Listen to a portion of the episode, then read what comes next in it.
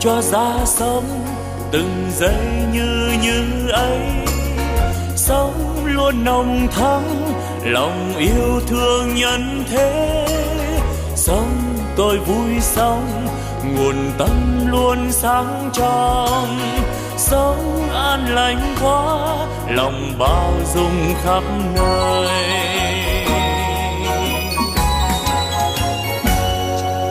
Sống tôi vui sống từng giây yêu thương quá sống tháng sống vì tha nhân nên vui sống. Phút như như ấy làm cho tâm tươi sáng. Cái như như ấy là nguồn tâm sáng soi. La la la la la la la la la la la la la la la la la la la la la la nếu hay ra thế đời ta luôn luôn mới sống yêu thương mãi từ nay yêu thương mãi sống an vui thế đời ơi ta vui sống sống như như thế mùa xuân luôn thắm tươi. Xuân mãi thắm tươi. Sống như xuân mãi, mình đang như như thế. Chính như như đó là quê hương ta sống. Sống ta vui sống, vì ta mãi mãi như mãi tình khôi sống tôi đang sống đời ơi sao vui quá. Sống tôi đang sống vì đời quá tươi vui. Sống như đang sống đời vui tươi mãi mãi. Sống đang vui sống từ nay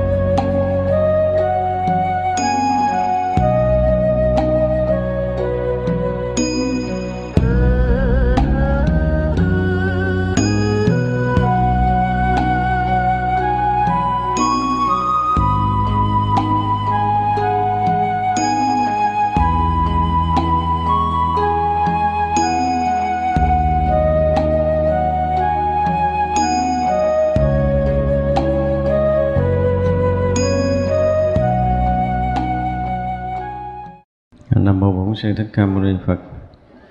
Thưa hội chúng, chiều nay chúng ta sẽ học tiếp cái à, phần còn lại của phẩm thập trụ. Hồi sáng à, chúng ta đã học xong à, tất cả mười phương những thế giới vô lượng như lai đều sung mãn, đều muốn rõ biết Phật Pháp kia, Bồ Tát do đây sơ phát tâm.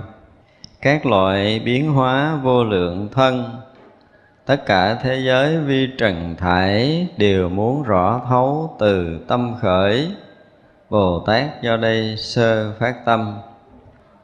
Chúng ta hay niệm cái câu là cái gì đó?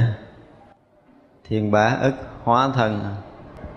Ở đây là các loại biến hóa vô lượng thân. Nó tương đương với cái câu mà chúng ta hay tụng về đức phật. Gần như không có đức phật nào mà không có cái khả năng biến hiện muôn ức thân trong một sát na. Ngày hồi đầu giống như kinh quan nghiêm hồi đầu nói là gì? Một lỗ chân lông biến ra muôn ngàn ánh sáng. Mỗi ngàn ánh sáng có muôn ngàn đức phật. Biến hiện khắp tất cả các cõi nước ở thập phương này tu hành thành phật để cứu độ chúng sanh. Vì vậy là cái khả năng đó, đó của tất cả các Phật đều có, cho nên các vị Bồ Tát đều hiểu là Đức Phật có khả năng muôn trùng này. Thật ra là trong chỉ cần một sát na thôi là có hằng hà sa số thân của của Đức Phật biến khắp pháp giới mười phương này tu hành thành Phật ở tất cả các cõi nước mười phương để giáo hóa chúng sanh chứ không phải là một thân. Giống như là hồi ờ, cách đây mấy ngàn năm thì chúng ta thấy là có một ờ, Đức Phật, một vị Bồ Tát xuống đây tu hành thành Phật thì mình ờ, với cái cái khả năng ở cõi người, mình chỉ thấy chừng đó cõi mình là cùng. Còn đức phật nào ở cõi khác, do ứng quá thân của vị đại bồ tát thì chúng ta hoàn toàn không biết được. Rồi là tất cả cái thế giới vi trần thải đều muốn rõ thấu từ tâm khởi. Bao nhiêu thân biến hóa thành bao nhiêu tâm, bao nhiêu tâm từ, bao nhiêu thân từ ba, từ tâm mà biến hóa ra nếu như trong kinh có một đoạn là nói một ờ, một chớp mắt của mình là có 20 đại niệm. Mỗi bài đại niệm là gì 16 triệu 789 ngàn lần sinh diệt. Như vậy là 20 đại niệm lấy 1679 ngàn lần sinh diệt đó nhân lên, mà mới có chớp mắt thôi. Chớp mắt thường của mình đó là chúng sanh. Như vậy là những cái chúng sanh được sinh khởi trong một chớp mắt là hàng tỷ theo cái kiểu của mình. Nhưng với đức phật thì có hàng hà sa số. Cái việc biến hóa thân như vậy nữa chứ không phải là bao nhiêu ý niệm của như mình đâu. Mỗi một ý niệm của mình à, mỗi một chớp mắt của mình là có bao nhiêu ý niệm sinh khởi. Thì những ý niệm đó là những cái chúng sanh. Mà do gì? Do duyên sanh. Hay là tập chủng duyên sanh là chủng chủng duyên sanh thể nghĩa chúng sanh như vậy. Nhưng với đức phật thì cái khả năng biến hiện nghìn trùng hơn, gấp hàng tỷ lần như vậy nữa. Thì mỗi một cái biến hiện của đức phật là thành một đức phật ở một cõi nước. Còn mình mỗi một biến hiện là thành gì? Hằng hà, sa số, phiền não ở nơi tâm. Hai người khác nhau. Thật ra hỏi Phật của chúng sanh khác nhau chỗ nào là sự biến hóa thân của mình và Đức Phật. Tại sao đến hồi mà chúng ta thấy khi mà chúng ta đi vào trong sanh tử tức là sau khi chúng ta bỏ cái thân này nha ví dụ như bây giờ mình à, tác ý từ đây, cái mình đi tới Sài Gòn. Một là mình đi bộ, hai là mình đi xe. Đi xe đi nữa cũng mất cả tiếng mấy đồng hồ mới tới. Nhưng mà đến hồi à, chúng ta bỏ cái thân à, sát quẩn nặng nề này, còn đã mang cái thân nằm ấm, mà nó không có trọng lượng không phải là cái cái sắc chất mang trọng lượng như bây giờ. Không có bị vật lý cản trở. Thì vừa tác ý ờ, tới ờ, nhà trắng để coi cuộc họp của ảnh chơi, cái mình xuất hiện, mình vô mình ngồi mình coi cái mấy ổng họp nói cái gì. Hay là nhất niệm, không phải là xuyên mỹ mà xuyên tâm giới rồi. Cái là nếu như chúng ta không có bị tất cả những cái tội nghiệp bị giam cầm thì chúng ta rất là tự do. Nhưng mà chỉ trong cái tầng dao động của của của của cái tầng tâm thức của mình thôi. Như chúng ta ở đây phải có ngàn người là một ngàn tầng tâm thức. Cho nên khi chết là chúng ta không có gặp nhau được. Khác nhau ở chỗ đó. Mình tưởng tượng mỗi một tầng tâm thức là ở trên đó, rồi một lớp kiến dày, dưới lớp kiến dày cái mình ở khoảng giữa đó đó. Mình dao động được hết cái tầng ở khoảng giữa của mình, chứ mình muốn mình muốn phá cái tầng đó để lên thì phải một một giai đoạn công phu để phá một tầng vọng tưởng tăng một tầng tâm linh. Nói lớp kiến vậy chứ thực cái lớp tâm thức nó còn dày hơn cái kiến cường lực nhiều. Không cỡ như mình mà kiến cường lực là mình không bao giờ mình đung đâm cho nó bể được. Thì cái cái dày cái khăn của tâm thức á, nó dày gấp một triệu lần của kiến cường lực uh, một tấc lần ra muốn đâm thủng không phải dễ không? Phải rất là dày dặn công phu mới có thể phá ác cái tầng tâm thức đó. Ra muốn nói nói vậy chứ mà chúng ta muốn muốn tu tiến thì thực sự phải đủ tất cả những cái nội lực, nội tâm, cái sự thấy hiểu và cái dày dặn trong công phu mình mình mới phá được một tầng để mình thêm một chút hiểu biết. Chứ thôi, muốn biết thêm chút rất là khó. Chúng ta biết qua, biết lại, biết tới, biết lui quanh quẩn cỡ cái nghiệp mình. không biết thêm được cái gì trơn, lạ kỳ đó học Phật pháp rất là cao, cái ngồi nói chuyện hồi cái lộ cái nghiệp mình ra, xong chuyện rồi tới đó thôi à. tới cái nghiệp mình chứ không tới đâu hết. Thì cái hiểu Phật pháp cũng có tầng nghiệp mình mà hiểu, chứ mình không phá ra được cái tầng đó, lấy gì mình hiểu hết. Cho nên muốn thấu hiểu một cái câu của Đức Phật, là mình phải phá hết những cái tầng nghiệp thức của mình, thì cái cái lời nói Đức Phật nó mới lộ tất cả những chân lý ra với chính mình. Đây là chuyện kinh khủng của chúng sanh còn lầm mê. Thành ra chúng ta không công phu cũng được đâu. Có khó, cỡ nào cũng gán tu. Không dễ. Cái nó làm biến làm cái gì được, mà làm biến là không được. Làm biến tu là cái gì xong, kiếp này. Và kiếp sau cũng vậy, mình không có nội lực, mình cũng cà hiều cà yếu kiểu như mình ờ, giống như nước mà đòi phá cái vách sắt thì không cách nào phá được. Chúng ta phải là những cái mũi dùi kim cương để có thể xuyên thủng hết tất cả mọi thứ. Thì đó là một cái rất khó cho mình cho nên muốn thấy được cái vi trần thế giới thể mỗi mỗi cái thân đức phật đều từ cái tâm của đức phật mà xuất hiện từ cái tâm đại giác của đức phật mà hình thành cái thân bất kể chỗ nào. Đây là chuyện ghê gớm nhất. Thì chúng ta thấy cái việc mà nếu như mình nói những cái ờ, có một cái bài nào đó ý nghĩa Phật đản chúng tôi nói về cái cái pháp thường của chư Phật cái này nó có nguyên trong cái ờ, hệ thống kinh nguyên thủy khi một vị đại bồ tát và một vị phật mà phân thân đi nhập thai ấy, thì bằng cái định lực để đi. Cho nên cái cái dụng của lực định dụng của đại định là khắp tam giới này không có cái gì có thể phá vỡ hay làm lay chuyển làm động được hết á. Vì vậy bằng định lực đi đi đến tất cả các nơi tất cả các chỗ và trong đó vào thai của bà mẹ. Thì ở trong định đó và trong định, nếu mà định bình thường đó là một sự vắng lặng, yên tĩnh. Còn định của chư vị bồ tát là một cái gì sáng suốt, với đầy đủ tất cả những cái trí tuệ giác ngộ. Cho nên vừa định vừa tuệ, các vị đi tới đâu thì hình thành đạo tràng tới đó. Nếu này vào bào thai của bà mẹ trở thành cái gì đó? Thai tạng. Thai tạng bà mẹ trở thành gì? Lầu cát di lặc và ở đó giáo hóa các đại bồ tát ở trong đó cho tới cái ngày đủ ngày đủ giờ theo cái kiểu của người ta thì bước ra.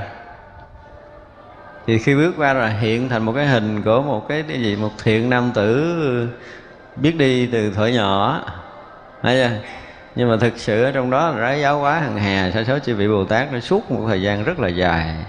Các vị chưa rời định thì cái phước lực của một vị đại bồ tát đi đâu cũng có sự bảo bọc che chở cúng dường của của thập phương thế giới.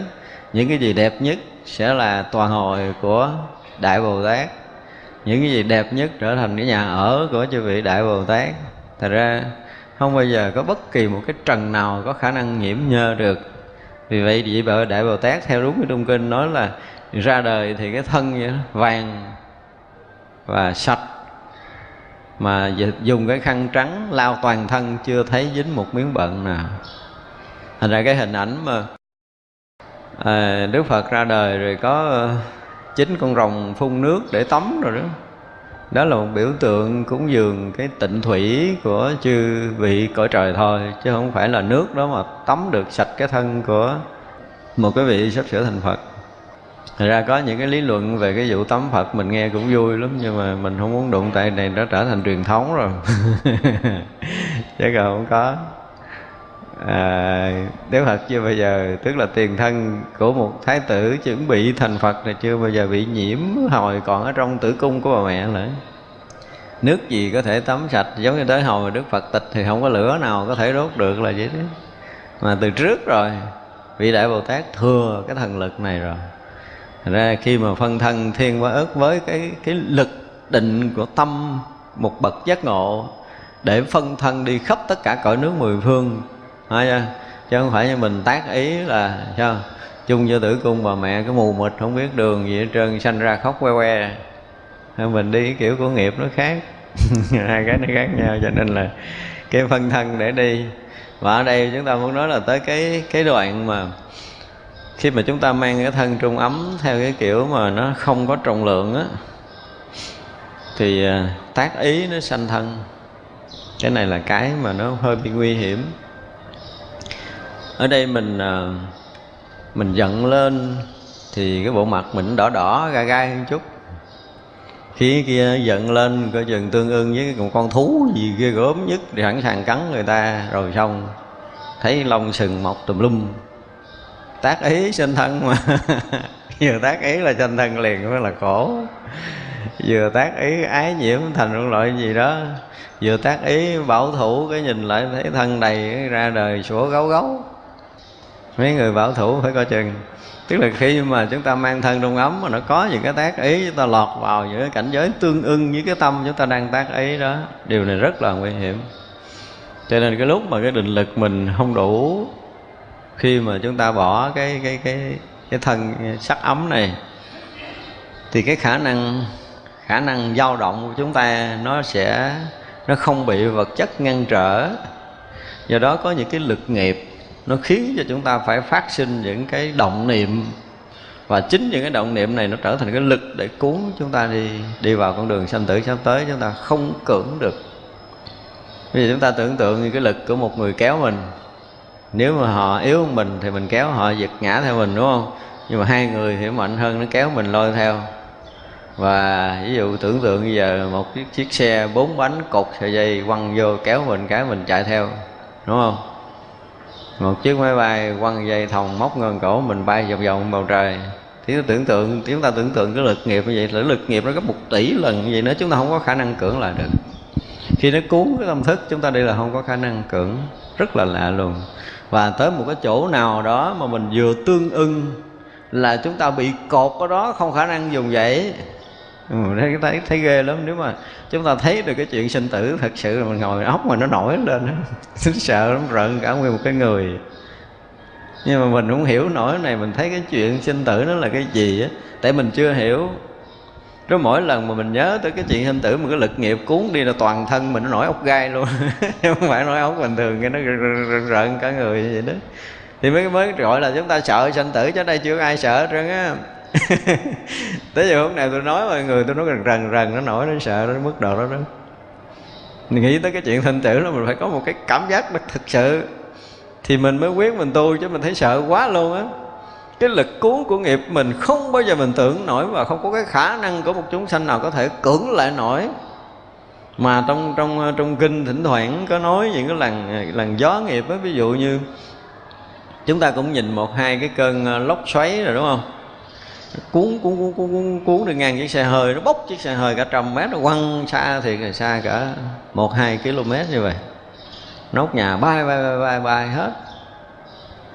Thì mình là một hạt cát thì vậy nó cuốn mình bay. Lực nghiệp lúc đó nó cuốn như một cái dòng lốc xoáy vậy. Chúng sanh không có, có trở tay không có cưỡng cái gì được hết á. Gần như chúng ta không có cái, bất kỳ một cái lực nào để cưỡng lại trong sinh tử. Đó mới là cái điều khủng khiếp của sinh tử. Chứ còn nói chuyện mà mà mình chọn lựa để mình đi thì nói về chọn lựa không có định lực không bao giờ chọn lựa được. Cho nên nghi cái cõi này dứt khoát là chúng ta phải có định lực phải làm chủ được mình chứ còn không là chịu chết thèm mà ngồi trước món ăn mà cái gì nó tay mà kìm kìm kìm kìm nó rung đến độ mà thò đũa gấp. Cái gì xong? À, có món ăn nào rất là ngon mà rất là thèm bao nhiêu năm rồi không có kiếm được tới nay kiếm được rồi. Mà ngồi trước đó mình thấy mình kìm đi hồi rung cả người mình cái tay rung bóc ăn. Chứ không bao giờ mình qua được cái đó nghiệp hiện tại là nghiệp ăn thôi nó đủ cuốn mình rồi rồi là nghe bạn bè nói chỗ đó có cái món đó ngon lắm mà cái món đó trúng bụng mình. Nó là kể như mình bỏ nhà mình đi tới đó ăn cái rồi tính sao? Thì đó là lực nghiệp nó răng cuốn mình. Nếu mình hiểu được như vậy thì cái kia nó gấp một tỷ tỷ lần như vậy nữa. Mà ác ôn cái nào qua cái thế giới vô hình á, thì chỉ cần tác ấy là bị à. Tác ấy là dính à. Tác ấy là dính. Thật ra cái phút mà chúng ta lông chung á, dễ gì được một cái lực, một cái lực lớn nhất là cái lực của những cái bậc mà mà sáng đạo á. Thật sự những cái lễ cầu nguyện á, những cái buổi lễ cầu siêu á, rất có giá trị. Ở cái chỗ là cái tâm lực của người chủ nguyện đủ để có thể gần như là bọc mình, hướng mình đi theo một con đường chánh. Cái lúc đó nó loạn lắm. Tâm thức chúng ta rời, mới mới mới mới mới rời cái thân này nó loạn lắm. Chúng ta không có tụ tập, nó loạn kinh hoàng lắm tại vì rất là nhiều cái nghiệp báo bắt đầu nó xuất hiện. Mà những nghiệp báo xuất hiện thì không có vừa đâu.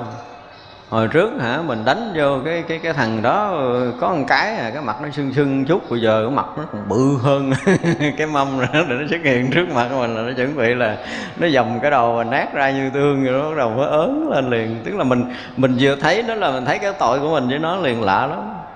Bây giờ thì mình có thể giấu ví dụ như mình có à, ở trong cuộc sống này ví dụ mình có tình cảm mình thương hoặc mình ghét người đó nhưng mà mình ngồi gần họ mình có thể có cái lực là mình mình giữ được cái tâm này đúng không?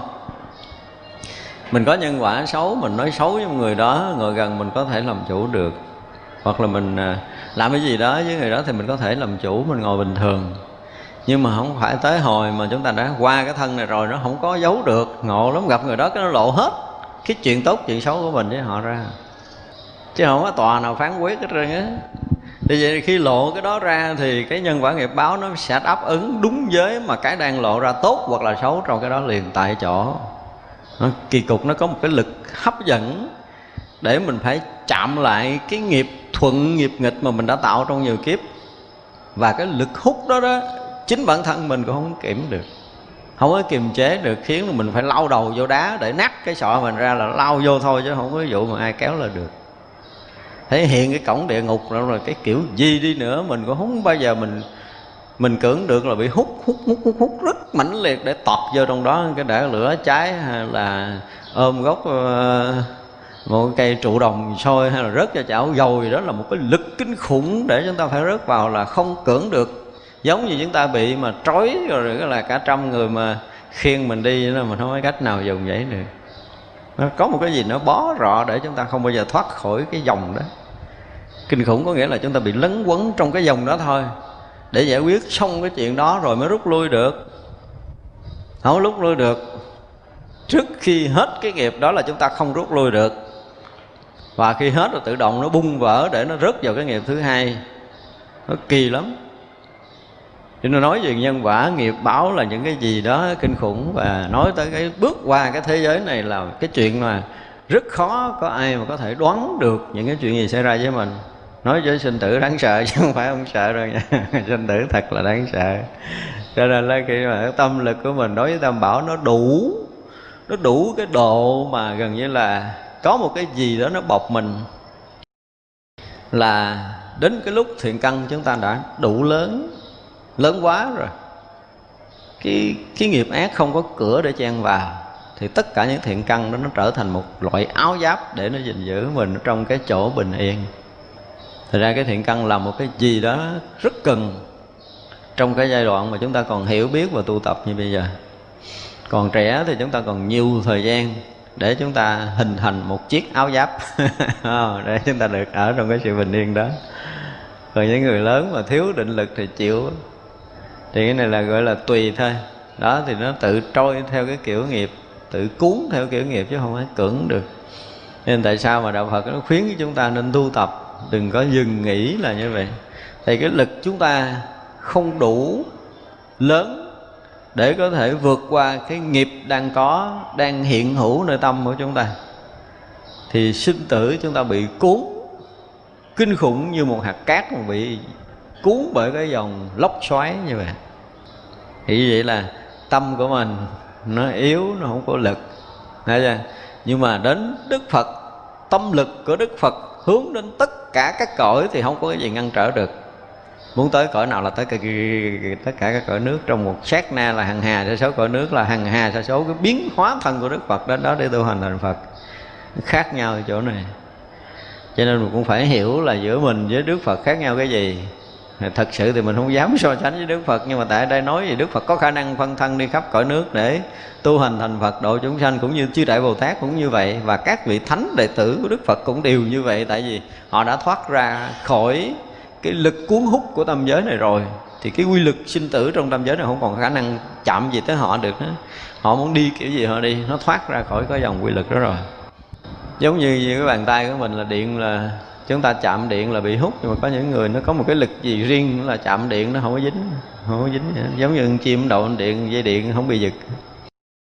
Thì các vị ra ngoài, cái quy lực của vật lý chuyện mà mình à, mình nói trước đây về cái ờ, cái bệnh mộng du. Bệnh mộng du thì cái đó nó phát khởi từ gì? Từ hành ấm. Thì những cái mà động sâu ở trong hành ấm nó lại gần giống như một cái loại thần thông và nó thoát khỏi quy luật vật lý. Cho nên cái người mà bị động mộng du đang ngủ bật ngồi dậy một cái là không ai đè xuống được hết cho trăm người đè cũng không nổi nữa. Và họ cứ đi lên trên tường đi đi đi cái chân lên kia thòng cái đầu xuống là không có cách nào làm họ rớt được. Trường hợp là họ giật mình thức giấc nhưng họ đang trong cái cơn mộng du, có nghĩa là hành ấm đang hoạt động. Thì hành ấm đang hoạt động như một cái loại thần thông. Và không ai có thể chạm tới được người vật chất, mình chạm được lúc đó họ sống trong cái cảnh giới của hành ấm nó chuyển tất cả vật chất cúng theo nó. Lực đó kinh khủng lắm. Mình muốn thấy đẩy một cái ví dụ như cái hồi đó họ hồi trước khi họ ngủ trước khi họ ngủ thì ờ, họ giận cái núi này. Và nếu như họ nằm mơ mà họ bị rớt, họ ngủ nằm ngủ mà họ rớt vào cái cái cái cái dạng của mộng du rồi á thì vậy là trong lúc họ đang ngủ, họ phất một cái cái núi này bay đi kia liền. Cái lực nó đến mức độ đó của hành ấm, kinh hoàng lắm. Thì ra năng lực của chúng ta nó lớn, không thể nào mà cưỡng được. Nếu mà chúng ta đã vượt qua khỏi tưởng ấm thì cái năng lực nó lớn rồi. Cho nên khi mà chúng ta hành thiền thì rõ ràng là chúng ta đang chiến đấu với tưởng ấm chưa có đụng gì tới hành ấm. Tưởng ấm chúng ta chiến đấu chưa xong chứ nếu như chúng ta dần xếp được tưởng ấm, rồi qua được cái tầng của tưởng ấm rồi thôi, không có cái lực nào cuốn mình. Ý muốn nói là cái lực đó đó, từ đó tới sau mình mới được gọi là người có lực. Và xoay trở được mọi cái về vật lý cũng như cái nghiệp của mình, không còn khả năng cuốn chúng ta nữa. Thì từ đó là sinh tử là được, mới gọi được gọi là tự do. Không còn cái lực nghiệp cuốn hút, chúng ta được quyền chọn lựa còn trước khi mà trừ khử sạch cái tưởng ấm là chúng ta vẫn còn bị chọn lựa. Tưởng ấm là chúng ta hiện đang thấy, đang nghe, đang hiểu, đang nhận, đang biết tất cả mọi điều ở đây đều là thật. Mình thấy có cái thân mình thật, có trọng lượng thật, có cái tay thật, có cái nhà thật, có tất cả mọi cái thật là do cái thấy của tưởng nghiệp. Ra khi mà chúng ta vượt khỏi tưởng ấm rồi, một phen là thân này không có trọng lượng đi đứng nằm ngồi gần như không có một ký lô nào. Và tất cả vật chất này được chúng ta thấy rất rõ là cái ảo tướng. Không còn thấy thật tướng nữa. Tâm chúng ta đạt tới cái tầng ở ngoài của tưởng ấm thì tất cả mọi cái hình thái đang có, những cái vật chất đang có ở đây nó hoàn toàn không có thật. Nó là ảo tướng hoàn toàn. Chứ không phải là chúng ta quán nó ảo, nó thành ảo đâu. Không có quán được. Phải thấy thật chứ không quán tới chừng đó không cần nói huyễn chúng ta cũng tự biết nó là ảo. Và tới chừng đó rồi thì nghiệp nó trở thành gì? Ảo không còn lực nữa. Nhưng bây giờ còn lực chúng ta nên biết như vậy. Cho nên uh, bây giờ cho tới cuối đời khi nào mà mình thấy uh, thấy cái thân mình nó nặng thấy thân mình còn kilo có nghĩa là chúng ta lúc đó chưa ra khỏi tưởng. Đơn giản gì đi để mình ra lại mình là coi sau khi chết mình còn bị lực cuốn hay không. chúng ta còn cái lô là chắc chắn bị cuốn à, đó là điều để chúng ta biết. Cho nên công phu đến một lúc nào rõ ràng là đi đứng nằm ngồi mình hoàn toàn cái thân này không có cái lô thật sự. Mình phải đạt được cái định để mất cái thân này. Thọ và tưởng. Cái cảm giác cảm thọ của thân nó gần như cũng biến mất và bắt đầu tưởng ấm nó mất đi nữa đó. Thì lúc đó chúng ta mới vượt thoát nghiệp. Đây là điều mà chúng ta phải biết.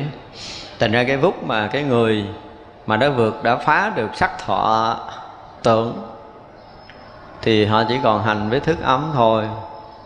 Thì không còn cái gì đủ lực để có thể cưỡng họ. Mặc dầu họ chưa phá hết ngũ quẩn nhiều lúc này là lúc mà họ đi trong sanh tử, là lực dùng hiện tiền, không có bị cuốn nữa.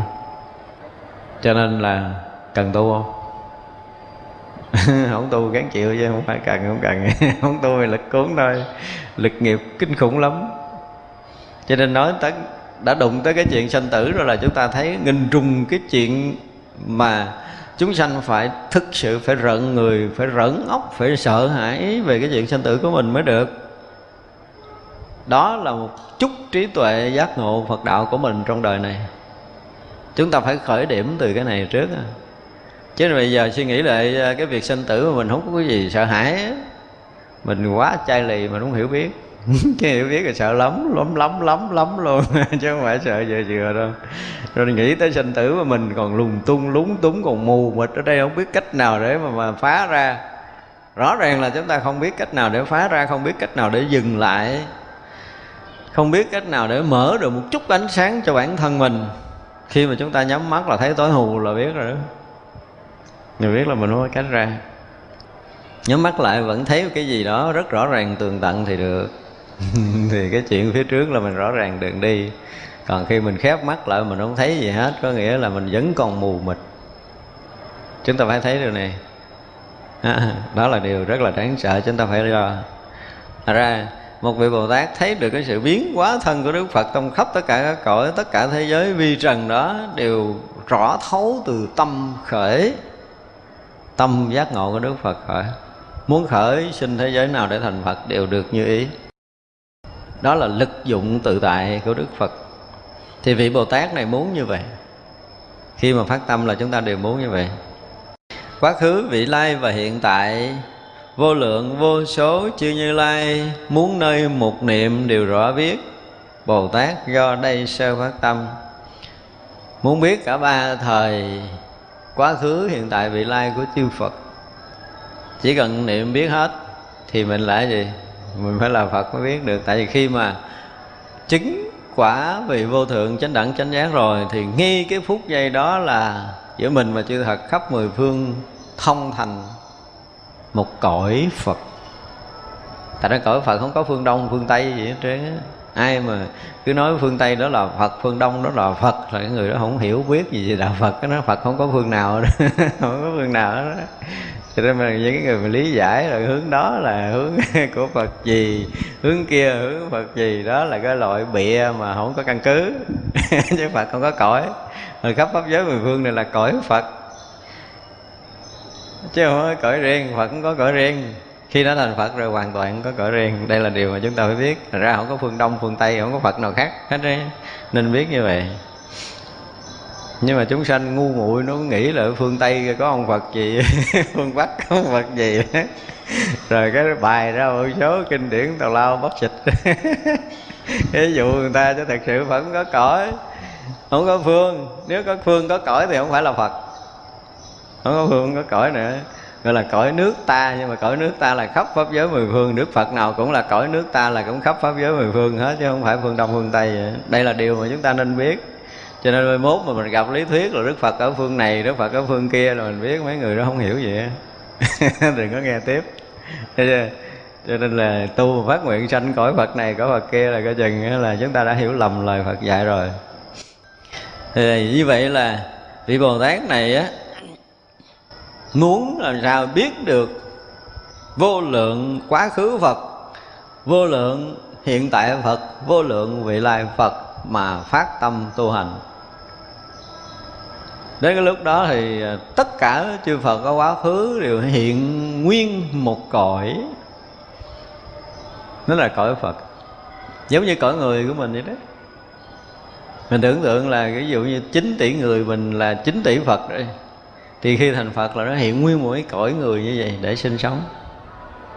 Thành cõi thì cõi này cái tự động, cái mình cho là ở phương đông của người, phương tây của người à, tây phương, rồi châu á, rồi nó chia ra, cái kiểu phân chia theo cái kiểu tưởng tượng như vậy. Là tại vì sao? Tại vì tâm thức của mình ở trong cõi người còn khác nhau. Nhưng mà đã tới cõi phật rồi không có khác, một cõi phật là một cõi phật thông chứ thấp, khắp pháp giới mười phương, không có một cái ranh vứt nào, không có một cái nơi trốn, không có một phương hướng nào hết vượt không gian vượt thời gian một cách toàn triệt mới có thể chứng thành phật quả. Và như vậy là không có cái khoảng cách không có cái nơi trốn. Không có nơi trốn lấy gì có đông tây Thật ra có nhiều khi cái người mà, mà giảng Phật ở phương Tây, giảng Phật ở phương Đông là sao? Người đó cái đầu còn cái gì? Còn phương hướng, còn so sánh. Chứ Phật làm gì có phương phương có một chỗ trụ thì đâu phải là phật. Có chỗ trụ thì không thành phật nữa rồi. Vậy mà dám mà ca tụng đức phật có phương này, đức phật có phương kia. Rồi dụ người ta đi theo đi theo tôi là vậy cõi đó là tụi luôn la thấy tức cười nhiều khi người ta không hiểu biết hết đạo phật, không hiểu rõ cái giá trị thật của đức phật tới đâu. Thành ra mới bị như vậy và những người không hiểu biết làm sao thì gỡ thành cuồng tính đi theo thì rất là tội người ta. Chứ thực sự phật không có phương hướng, có phương hướng thì sao thành phật? Có phương hướng là có chỗ trụ lấy, thành phật trong mười phương thế giới này phương nào phương đông, phương nào phương tây nói ngay đi. Đâu có phương nào phương đông, phương nào phương tây đâu, không có phương. Nhưng mà cái cái quy định tâm thức, có nghĩa là khi tâm thức chúng ta đã rớt xuống, từ cái chỗ thanh tịnh mà rớt xuống cái tầng phân chia, thì rớt tầng phân chia thành chúng sanh mất rồi, ở đó là phật gì nữa. Thật ra không có cõi Phật riêng. Cho nên vị Bồ Tát này muốn biết là tất cả Đức Phật, Tất cả chư Như Lai trong mười phương chỉ trần một niệm, Tức là ngay cái niệm giác ngộ một cách toàn toàn triệt, Tức là niệm đó là cái niệm thấu suốt tất cả chư Phật quá khứ hiện tại vị lai. Nhưng mà thực sự lúc đó đó, chúng ta mới thấy rõ ràng là Tất cả chư Phật đều mới tu hành thành Phật à. Tức cười không? hay gì đó. Tức là cái phút chốc mình thành Phật là mình sẽ thấy Đức Phật Thích Ca cũng mới thành Phật đó mặc dù mình thành phật sau đức phật thích ca tới hàng tỷ kiếp nữa chứ giờ mình chưa thành phật nổi đúng không? Nhưng mà ngay cái phút mà mình thành phật mình thấy đức phật thích ca cũng mới thành phật á. Quá khứ phật cũng mới thành phật á cũng mới, mới mới ông nào cũng mới rồi mới. Một cõi nước hoàn toàn mới. Cõi nước phật chưa bao giờ có thời gian cho nên không có cũ được. Mà lạ lùng là khi chúng ta tới cõi giới đó chúng ta thấy tất cả mọi người đều mới gì hết trơn tất cả mọi thứ đều mới đức phật cũng mới thành phật luôn à nhớ ra mới thành phật. Mới mới mới mới vậy đó, nó không có khoảng cách thời gian nữa. Ngộ lắm. Tới chỗ đó chúng ta thấy mọi điều đều mới. Đều rất là hay là mọi cái đều mới. Cho nên à, ở ngay tại đây, nếu mà chúng ta ngộ cái gì mà chúng ta thấy từng khoảnh khắc mới là chúng ta tới cõi đó rồi đó. Gần tới rồi đó. Mới ngộ lắm.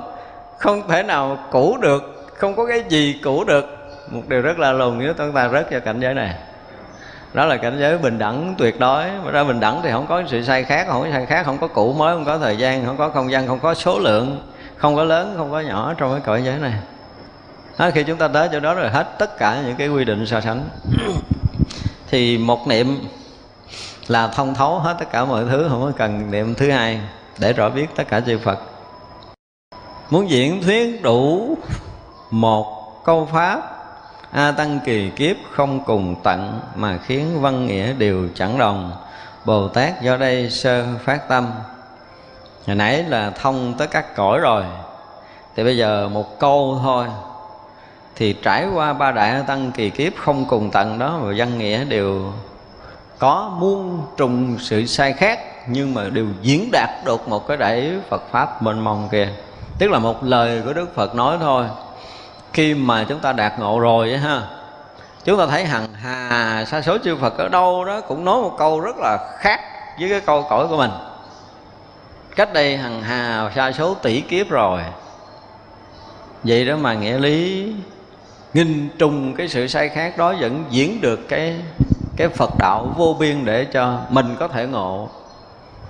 Và chúng sanh khắp tất cả các cõi nước đều có thể ngộ. Một câu thôi là chúng sanh đủ có thể ngộ một câu thôi nó sẽ tồn tại mãi mãi trong không gian này. Có hàng hà sa số chúng sanh ở khắp tất cả nước mười phương đều có thể ngộ đạo lý của Đức Phật dạy bằng tất cả những cái nghĩa lý khác nhau của tất cả các cõi.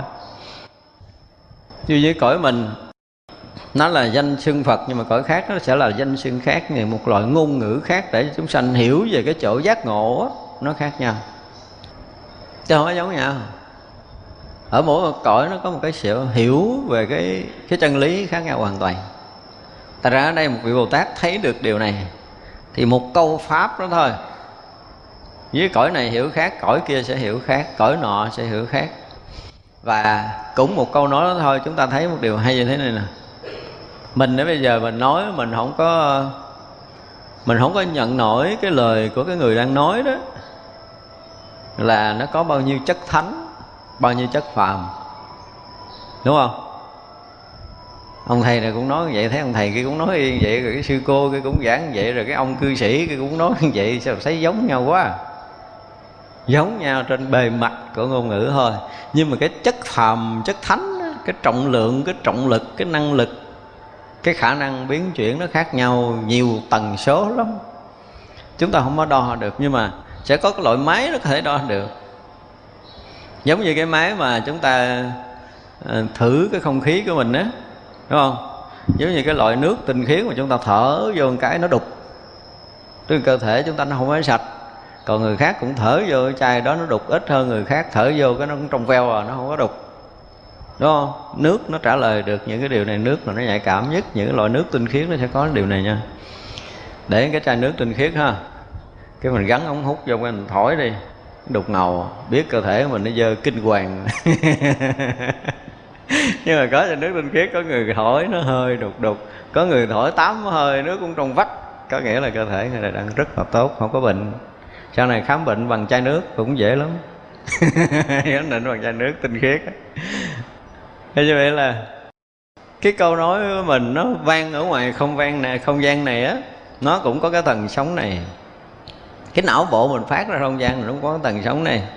Ví dụ như một người mà thánh mà họ có một cái câu giống như lớn tiếng la rầy, thì nó phát ra không gian này một cái tầng sống mà một người phàm phu cũng lớn tiếng la rầy, chửi một người khác là cũng phát ra không gian này một tầng sống. Nhưng mà tầng sống nó gây nóng bức ở ngoài. Nhưng mà tầng sống của vị thánh mà la nó không có một chút nào nóng bức người ta sẽ thể đo được cái độ này. Đây là điều rất lạ mà bởi vì nó ra chút ngoài tầng tâm thức là nhiều chiều nó, nó, nó, nó khác lắm nó không giống như mình tưởng đâu. Cho nên những người chuyên môn á từ xa họ chỉ ờ, một là họ thấy cái phát sóng của cái người thánh ở cái vùng đó. Ví dụ như vùng này là rõ ràng là nếu mà có một vị thánh đi bằng cái thần lực ngang đây thì họ thấy ở đây nó phát một cái loại hào quang hoặc là mây ngũ sắc gì ở đây nè, nhưng mà người phàm ở đi ngoài lộ muốn kiếm một cái chùa có vị thánh rồi kiếm ra không? Không ra, vô chùa còn không thấy. Nhưng mà người ta bay ngang, người ta thấy chư thiên cỡ trời, sẽ thấy được tất cả những cái sóng này từ cái vị này phát ra, từ ánh sáng phát ra. Tùy cái mức chiêu cảm của những cái tầng bậc thánh thì họ sẽ chậm tới cái ánh sáng của cái vị thánh này phát ra. Thì ngôn ngữ nó cũng là cái loại đó. Cho nên cái ngôn ngữ nó xuất phát từ cái từ tâm từ cái người thấu hiểu chân lý, từ cái người mà chứng thành cái cái thánh quả trong Phật pháp, thì họ nói một câu kinh Phật.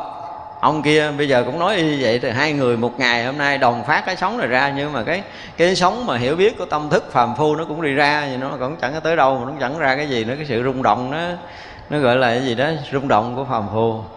Nhưng mà rung động của vị thánh này cũng nói như vậy, nhưng mà họ bắt đầu từ cái nguồn tâm nó xuất phát, để nó ra một cái sự thanh tịnh gì đó thì chúng sanh trong cái cõi người của mình hoặc là có chúng sanh trong cõi khác họ sẽ nhận được những cái tần số dao động thánh này và họ hiểu đạo lý chứ không phải hiểu bằng ngôn ngữ của mình đâu đó đó là cái khác đó là cái khác biệt cho nên nói khác của thánh và phàm thì chúng ta có thể nói hoài hết một đời không bao giờ hết được chúng ta không có hiểu càng hiểu chúng ta càng thấy cái sự sai biệt của từng bậc của thánh mỗi bậc thánh nó có một cái sai khác sai khác khác, khác, khác nghìn trùng như vậy mới ra là cái cái gì? Cảnh giới sâu cạn của thánh hiền. Cái thấy nhiều ít và cái năng lực trí tuệ, năng lực thiền định mỗi cái nó đều khác hết. Khác lắm. Ở tầng tâm thức của loài người của mình cũng đã quá nhiều tầng rồi. Mỗi người ở đây là một tầng rồi. Thấy chưa? Chúng ta ít có khi nào dao động tùng, trùng cái cái cái nhịp sống lắm. Cho nên người ta người ta nhìn mình á, cái cách nói đạo lý của mình và cái phát sóng từ não bộ của mình, ta sẽ nhận ra được cái kiểu mình là phàm phu. Dù người đó không có nói, nhưng mà nó lộ cái sống của của của thánh siêu thoát. Nó lộ ra hết. Nhưng người chuyên môn, họ chỉ cần ở xa cách mình vài chục mét, họ nhìn ngoài, nhìn vô, họ biết rồi. Khỏi cần nghe. tới pháp hội á đi ngang cái pháp hội giảng thiết rồi đi nhìn với cái ông mà ngồi trên ghế rồi hồi không nghe nữa không nghe nữa tại sao nói chuyện kiểu gì nó cũng thành bà vú hết trơn á. Không có bao giờ mà ra được cái chút nào thánh hiền đâu. Đấy vậy chứ nó khác nhau dữ lắm trong cái vùng trời này. Để là đủ con mắt thì người ta sẽ thấy được. Cho nên là nếu mà muốn thấy được á, một cái câu pháp của đức phật một câu pháp của một bậc giác ngộ nó rất là nhiều nghĩa lý trong đó nhưng mà diễn đạt một cái ý siêu thoát của một đức phật rất lạ thường. Mà trải qua hằng hà sa số kiếp như vậy đó mà chúng sanh ở đời sau nó nó đi cõi khác mà nó vẫn nghe ngôn ngữ theo cái kiểu hiểu biết khác vậy mà nó có thể giác ngộ được. Nha, cho nên là chúng ta thấy qua tới thiền sư có ông thì đánh có ông thì hét có ông thì nín vậy mà cũng có người ngộ à.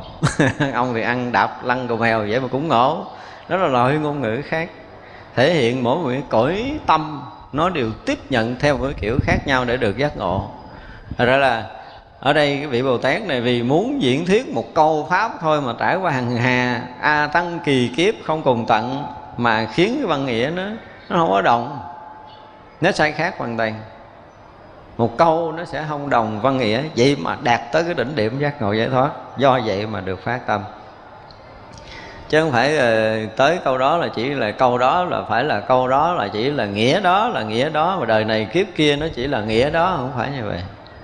Rồi cho tới mình khi mà mình ờ, ở đây mình giác ngộ nè, thì nãy mình nói là cái dòng mà cái dòng phim của mình đã quay á, hàng hà sao số kiếp rồi, thì từ cái ngồi lửa giác ngộ này nó trái ngược lại, để nó làm sáng tất cả những cái kiếp cũ của mình trong sinh tử, rốt đốt cháy hoàn toàn, nó chuyển hóa hoàn toàn những cái nghiệp thức đó để trở thành cái cõi giác ngộ của một cái nguồn tâm vô tận đã trải khắp pháp giới mà trong nhiều kiếp sinh tử của chúng ta nó bị nó bị cháy, nó bị đốt, bị chuyển hóa. Chuyển hóa đó, cái lực đó, lực của quá khứ cho tới giờ phút người đó giác ngộ là thành một cái gì đó nó rực sáng, giác ngộ hoàn toàn phá hết những cái cái mê lầm của mình trong tâm thức. Theo cái chiều mà chúng ta tưởng tượng là theo chiều cuồng phim từ ngoài cháy vô tới ruột đó cháy hết. Nó cháy sạch và nó bắt đầu nó chuyển thành một cái mới. Thì tất cả những cái cái mê mờ của mình trong vô lượng kiếp nó chuyển thành cái diệu dụng của cái trí tuệ. Đó là một điều rất đặc biệt, cho nên tất cả những cái mà đúng, cái sai của mình bây giờ, ha thì nó sau này nó trở thành gì? Cái dụng dụ diệu dụng của trí. Thức biến thành trí. Rất rõ. Đó, cho nên là vị bồ tát này chỉ muốn nói một câu muôn đời sẽ có muôn vàng ngôn ngữ sai khác. Một câu thôi nó thành muôn vàng ngôn ngữ sai khác thì rõ ràng là lực đó là lực của phật mới có chứ lực của một cái vị bồ tát chưa đạt được. Mười phương tất cả chúng sanh tùy tướng họ lưu chuyển sanh diệt muốn nơi một niệm đều rõ thấu bồ tát do đây sơ phát tâm. Thì cái này dễ rồi. Tức là chứng được cái gì? Thiên nhãn minh là thấy hết.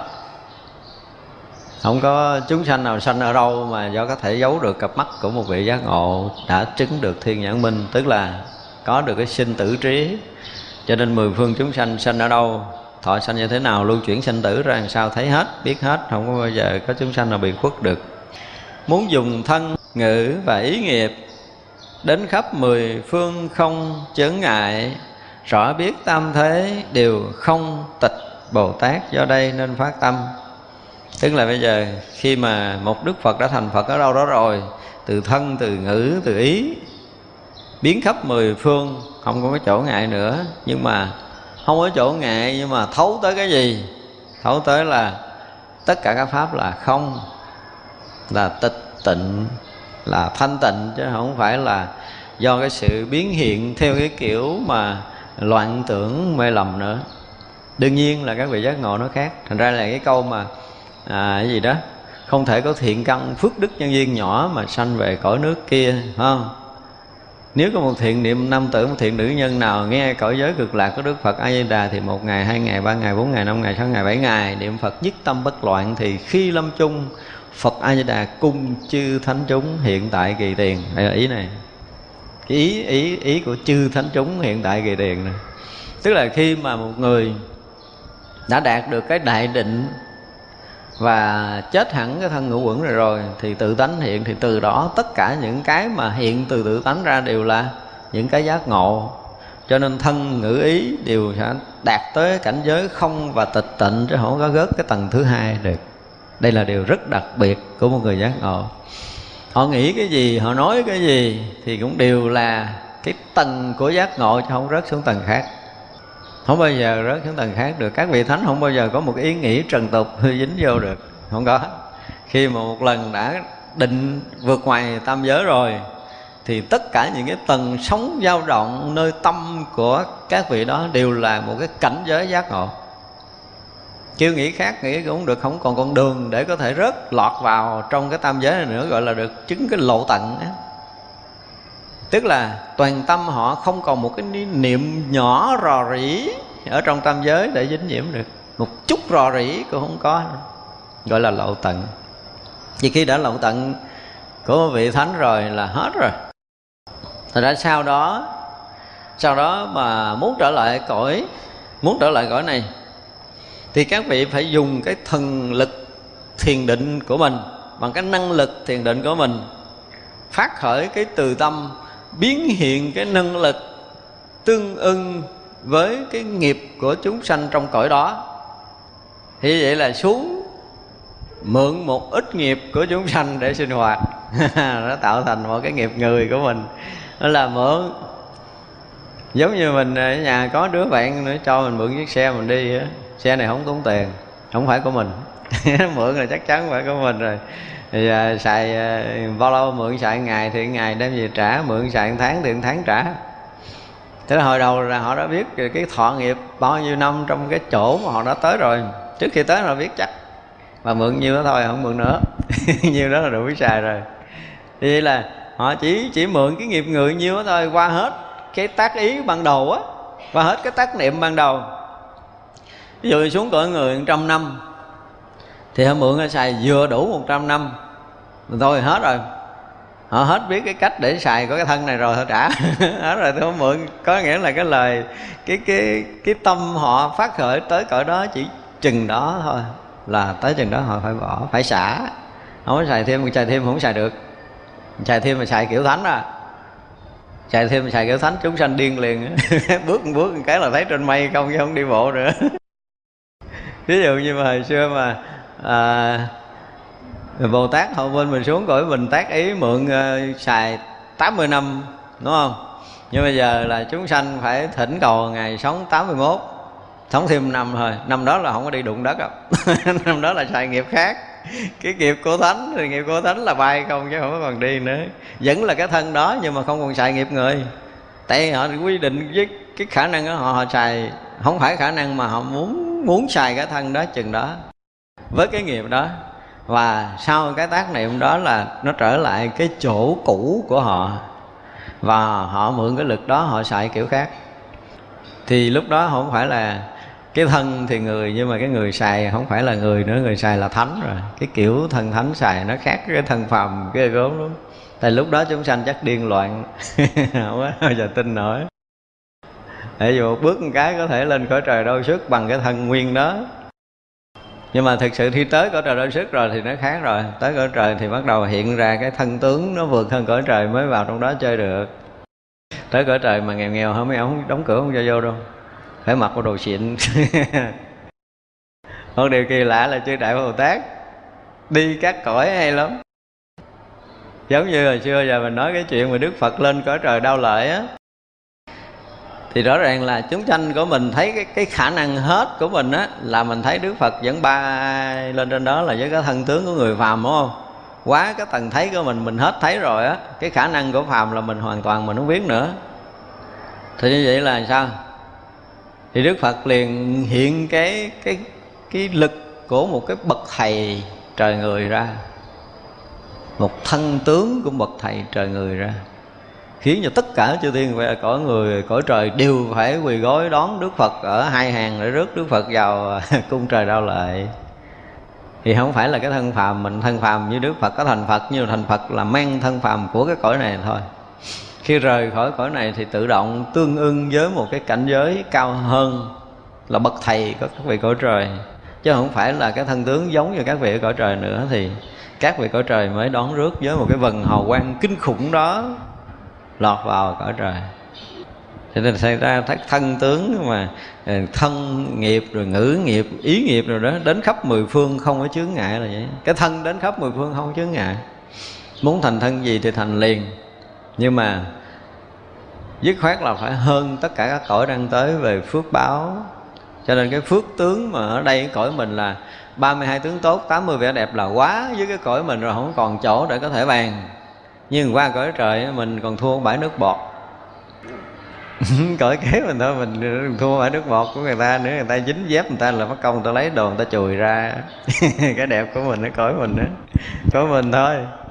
Rồi mỗi chúng sanh như vậy thì chư Phật và chư Bồ Tát đi đem thân ngữ ý đến các cõi đều phải đến bằng cái năng lực sáng suốt của mình để tương ưng và cao hơn cái cõi nước đó một bậc hết á để trở thành một cái người tôn quý trong cái một cái loài, thì một chúng sanh tôn quý trong cái cõi đó cho không thể thấp hèn được. Thì là dù là biến thân kiểu nào cũng ở cái chỗ không, tức là chỗ vô tướng, chỗ tịch diệt, chứ không thể ở cái chỗ có tướng và thấy có thật ở trong đó. Mặc dù vẫn thể hiện bên ngoài là một đứa bé lớn lên, cái kiểu loài người của mình vậy rồi phải học chữ, rồi học khôn, học cái này, học cái kia, rồi phải tu khổ hạnh, đủ thứ rồi đều. Nhưng mà thật sự các vị luôn luôn ở trong cái cõi cảnh giới không và tịch diệt chứ chưa có rời. Từ đầu tới cuối chưa từng rời. Ở trong thai không rời, ra ngoài lấy gì rời? Không có chuyện đó. Cho nên có một cái lần mà trong cái buổi lễ ờ, trong cái buổi lễ hạ điền á, trong lịch sử nói lại, họ nói cũng không có hết. Thì vua tịnh phạn ra lập cái lễ cúng để mà gieo trồng lúa ở ngoài đồng. Thì lúc đó ờ, thái tử tất đạt đa nhìn thấy cái cảnh mà cái lưỡi cài cài tróc đất lên rồi côn trùng nó lòi ra trên kia chim nó xuống nó mổ ăn. Rồi cái con đại bàng trên xuống gấp con chim ăn, cái cảnh con lớn ăn con nhỏ này nó kia, ngài bắt đầu ngài thấy nhiều nhiều trong cái cảnh mà giật dọc để tranh sống giành chết chúng sanh vậy cái ngài mới kiếm một gốc cây ngài ngồi. Mà ngồi một cái là vô định. Thật ra là tới hồi thấy thái tử, không biết đi đâu, vô tịnh phạn và quần thần đi kiếm. Thì lúc đó là mặt trời đã nghiêng nghiêng phía trước mặt rồi. Mà thọ thần lúc đó là phải bẻ cái cây nghiêng để làm cái lọn để che. Vua tịnh phạn thấy một điều kỳ lạ đó là một cái thứ hai là cái sắc diện, cái thần thái gần như là hào quang lúc đó nó tỏa ra. Vua tịnh phạn buộc, phải quỳ gối một lần đầu, thứ hai. Tức là lần đầu tiên, khi mà thái tử nó bước ra thì vua tịnh phạn thấy cái tướng quá kinh khủng đã quỳ gối một lần rồi. Ông cha nó quỳ gối hai lần, ông vua quỳ gối hai lần. Vua tịnh phạn lần đó là lần thứ hai khi thấy cái cái cái cái, lộ hết cái thần tướng của một bậc thánh ra nhưng mà trong kinh diễn tả là thái tử nhập sơ thiền, nhập sơ thiền không đủ để mà ông vua mềm cái chân quỳ cái kịch xuống đất đâu. Ông vua ông ngạo lắm một cái vừa sơ thiền là không hơn, không bao nhiêu đâu, không có quỳ đâu. Nhưng mà đó, thái tử lộ một cái thân tướng của vị thánh ra, cái hào quang sáng rực hơn sao bao nhiêu người vậy? Chư thiên quỳ. Chư thiên cũng quỳ lễ lại và lúc đó là vua tịnh phạn cũng quỳ lại thái tử trong lúc mà đang tọa thiền cho đó sau đó rồi thái tử xả thiền chứ không ai dám đánh thức. Tới chiều hết một ngày rồi thì tự động thái tử xả thiền ra và cái cây bật lên trở lại. Thì rước thái tử đi về. Chuyện đó trong sử có. Nhưng mà trong cái cái sử không có viết rõ cái điều này. Cái sử họ không nói được hết những cái chuyện mà còn thái tử là nhiều cái chuyện ly kỳ lắm. Bởi vì nói là mình sẽ, nếu đủ duyên mình sẽ nói lại cái sử đức phật với tất cả những cái ly kỳ đó đó thì à, cái sự đức phật nó mới trở thành một cái gì đó, cuộc đời của bậc đại thánh mà không có kiểu phàm phu tục tử như mình, không có đâu. Mà nhưng mà người chúng ta hiểu theo cái kiểu của chúng ta thành ra, những cái nhà sử học họ lại nghiên cứu đạo phật, họ viết theo cái kiểu đó ổn cho nên các vị luôn luôn ở trong cái cảnh giới không tịch diệt khi đi các cõi. Chúng ta nên nhớ điều này và vị bồ tát cũng muốn mình giữ nguyên cái định lực đó, cho nên là từ thân ngữ ý đi cõi này, cõi kia, cõi nọ, vẫn nguyên ở trong cảnh giới thiệt tịnh này, vẫn ở trong cảnh giới thiền định này. Tâm không bao giờ mà loạn. Trên đó là cái phát tâm của vị đại bồ tát chứ đi các cõi mà tâm nó thay đổi, tâm nó loạn rời khỏi định là kể như thua. Không được. Thì đây là không được làm bồ tát để đi giáo hóa chúng sanh. Bồ tát phát tâm như vậy rồi khiến nên qua đến mười phương cõi cung kính cúng dường chư như lai, do đây khiến được không thói chuyển. Đó, khi tất cả những sự phát tâm nãy giờ rồi, đúng không? Thì tự động sẽ sẽ gì? Đi đến mười phương chư như lai. Một niệm thôi, là xuất hiện đầy tất cả chư Phật mười phương chư Như Lai có mặt ở đâu, thì vị Bồ Tát là xuất hiện dưới chân của chư Phật ở đó để đảnh lễ cúng dường. Chứ không? Chứ không còn đảnh lễ cúng dường lần Đức Phật nữa. Do đây mà phát tâm. Cho nên đó là à, trong kinh Đức Phật à, trong kinh Phước qua Đức Phật thọ ký ngày xá lợi Phất chúng ta nhớ ha. Tức là gì? Là trải qua hàng hà sa số kiếp về sau ông trở thành Phật hiệu là gì? qua quan như lai ứng cúng chánh biến tri minh hạnh húc thì minh hạnh trúc thiện thệ thế gian giải vô thượng sĩ điều ngự trượng phu thiên nhân sư Phật thế tôn. Trong khoảng giữa đó thì sao? Ông sẽ gần gũi thân cận lễ lại cúng dường hằng hà sa số chư Phật. Thì mới được thành Phật. Thì đó. Tới đây là thành Phật được rồi nè, phải không? Tức là một lần thôi. Là khắp mười phương chư như lai. Có ở đâu là mình hiện thân tới đó. Cho nên cái câu lễ lại mình là cái gì? Lễ lại mình cũng phát nguyện cũng gần giống giống gì đó. mình miệng biến ra muôn vạn ức thân đồng cung kính đảnh lễ chư Phật mười phương ba đời tụ không khắp pháp giới, tức là chỗ nào có Phật là có thân mình, đảnh lễ dưới chân của ngài để cúng dường là mình phải tác niệm, tác ý, mình cũng phân thân mình, hiện thân mình tới tất cả các vị. Nhưng mà giờ phát tâm như vậy, nhưng tới ngày chứng được cái thánh quả cái đã, mới phân thân nổi, giờ phân không nổi. Đó là như vậy là đủ rồi hàng hà sa số chư Phật, được đảnh lễ một lần. Như vậy là coi như là mình đã hầu hạ, cung kính, lễ lại, cúng dường hàng hà sa số chư Phật rồi thì thừa sức để có thể thành Phật. Chứ trước khi mà thành Phật mà không được thân cận gần gũi, lễ lại, cung kính, đảnh lễ, cúng dường và học hỏi, tu tập theo hằng hà sa số đức Phật, thì người đó không bao giờ thành Phật. Cho nên cái lúc mà nhập được cái định của đại thừa, nhập được cái đại định của đại thừa thì liền khi đó, tất cả các cõi nước của chư Phật mười phương là vị Bồ Tát này đã đã được tới. Tất cả những bài thuyết pháp chư Phật mười phương này chị vị Bồ Tát này được nghe. Thật ra mở một cái tuệ kinh khủng, không có thể lường được, không có học đâu. Một phút giây đó là đã đủ rồi, đủ trí tuệ rồi. Sau đó là mượn phương tiện nào, ở cõi nước nào để đi tới độ sanh thôi, chứ còn học thêm không cần học mà phải tới cái định đó mới được cái trà tuệ này. Còn không tới không được. Bồ tát dũng mãnh cầu phật đạo, ở nơi sanh tử chẳng nhàm mỏi, vì kia ca ngợi khiến thuận lành, như vậy khiến kia không thói chuyển. Tức là bất kỳ vị bồ tát nào cũng phải nói là thể hiện cái mãnh lực tâm của mình để cầu thành phật đạo hết sanh tử khi mà đã phát tâm cầu thành phật đạo rồi thì sanh tử này không có nhàm mỏi.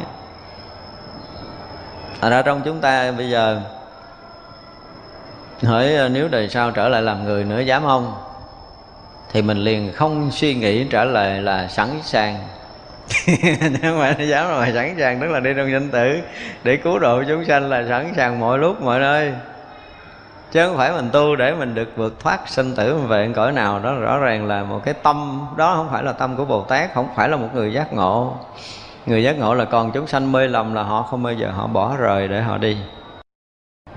Cho nên ở nơi sanh tử không mỗi nhàm không mỗi nhàm lý do là gì? Tâm dũng mãnh cầu phật đạo. Do cái tâm dũng mãnh cầu phật đạo mà đi trong sanh tử không mỗi nhàm thì vậy hỏi ờ, ông vị tu thiền 11 còn đi trong sanh tử không? Mà trả lời làm sao? Sinh tử kiểu nào cũng đi. Chứ không phải còn nó kiểu nào tôi cũng đi trơn chứ không phải là mình tu mình hết sinh tử. Đương nhiên là cái khả năng vượt thoát sinh tử với một vị bồ tát là thừa sức.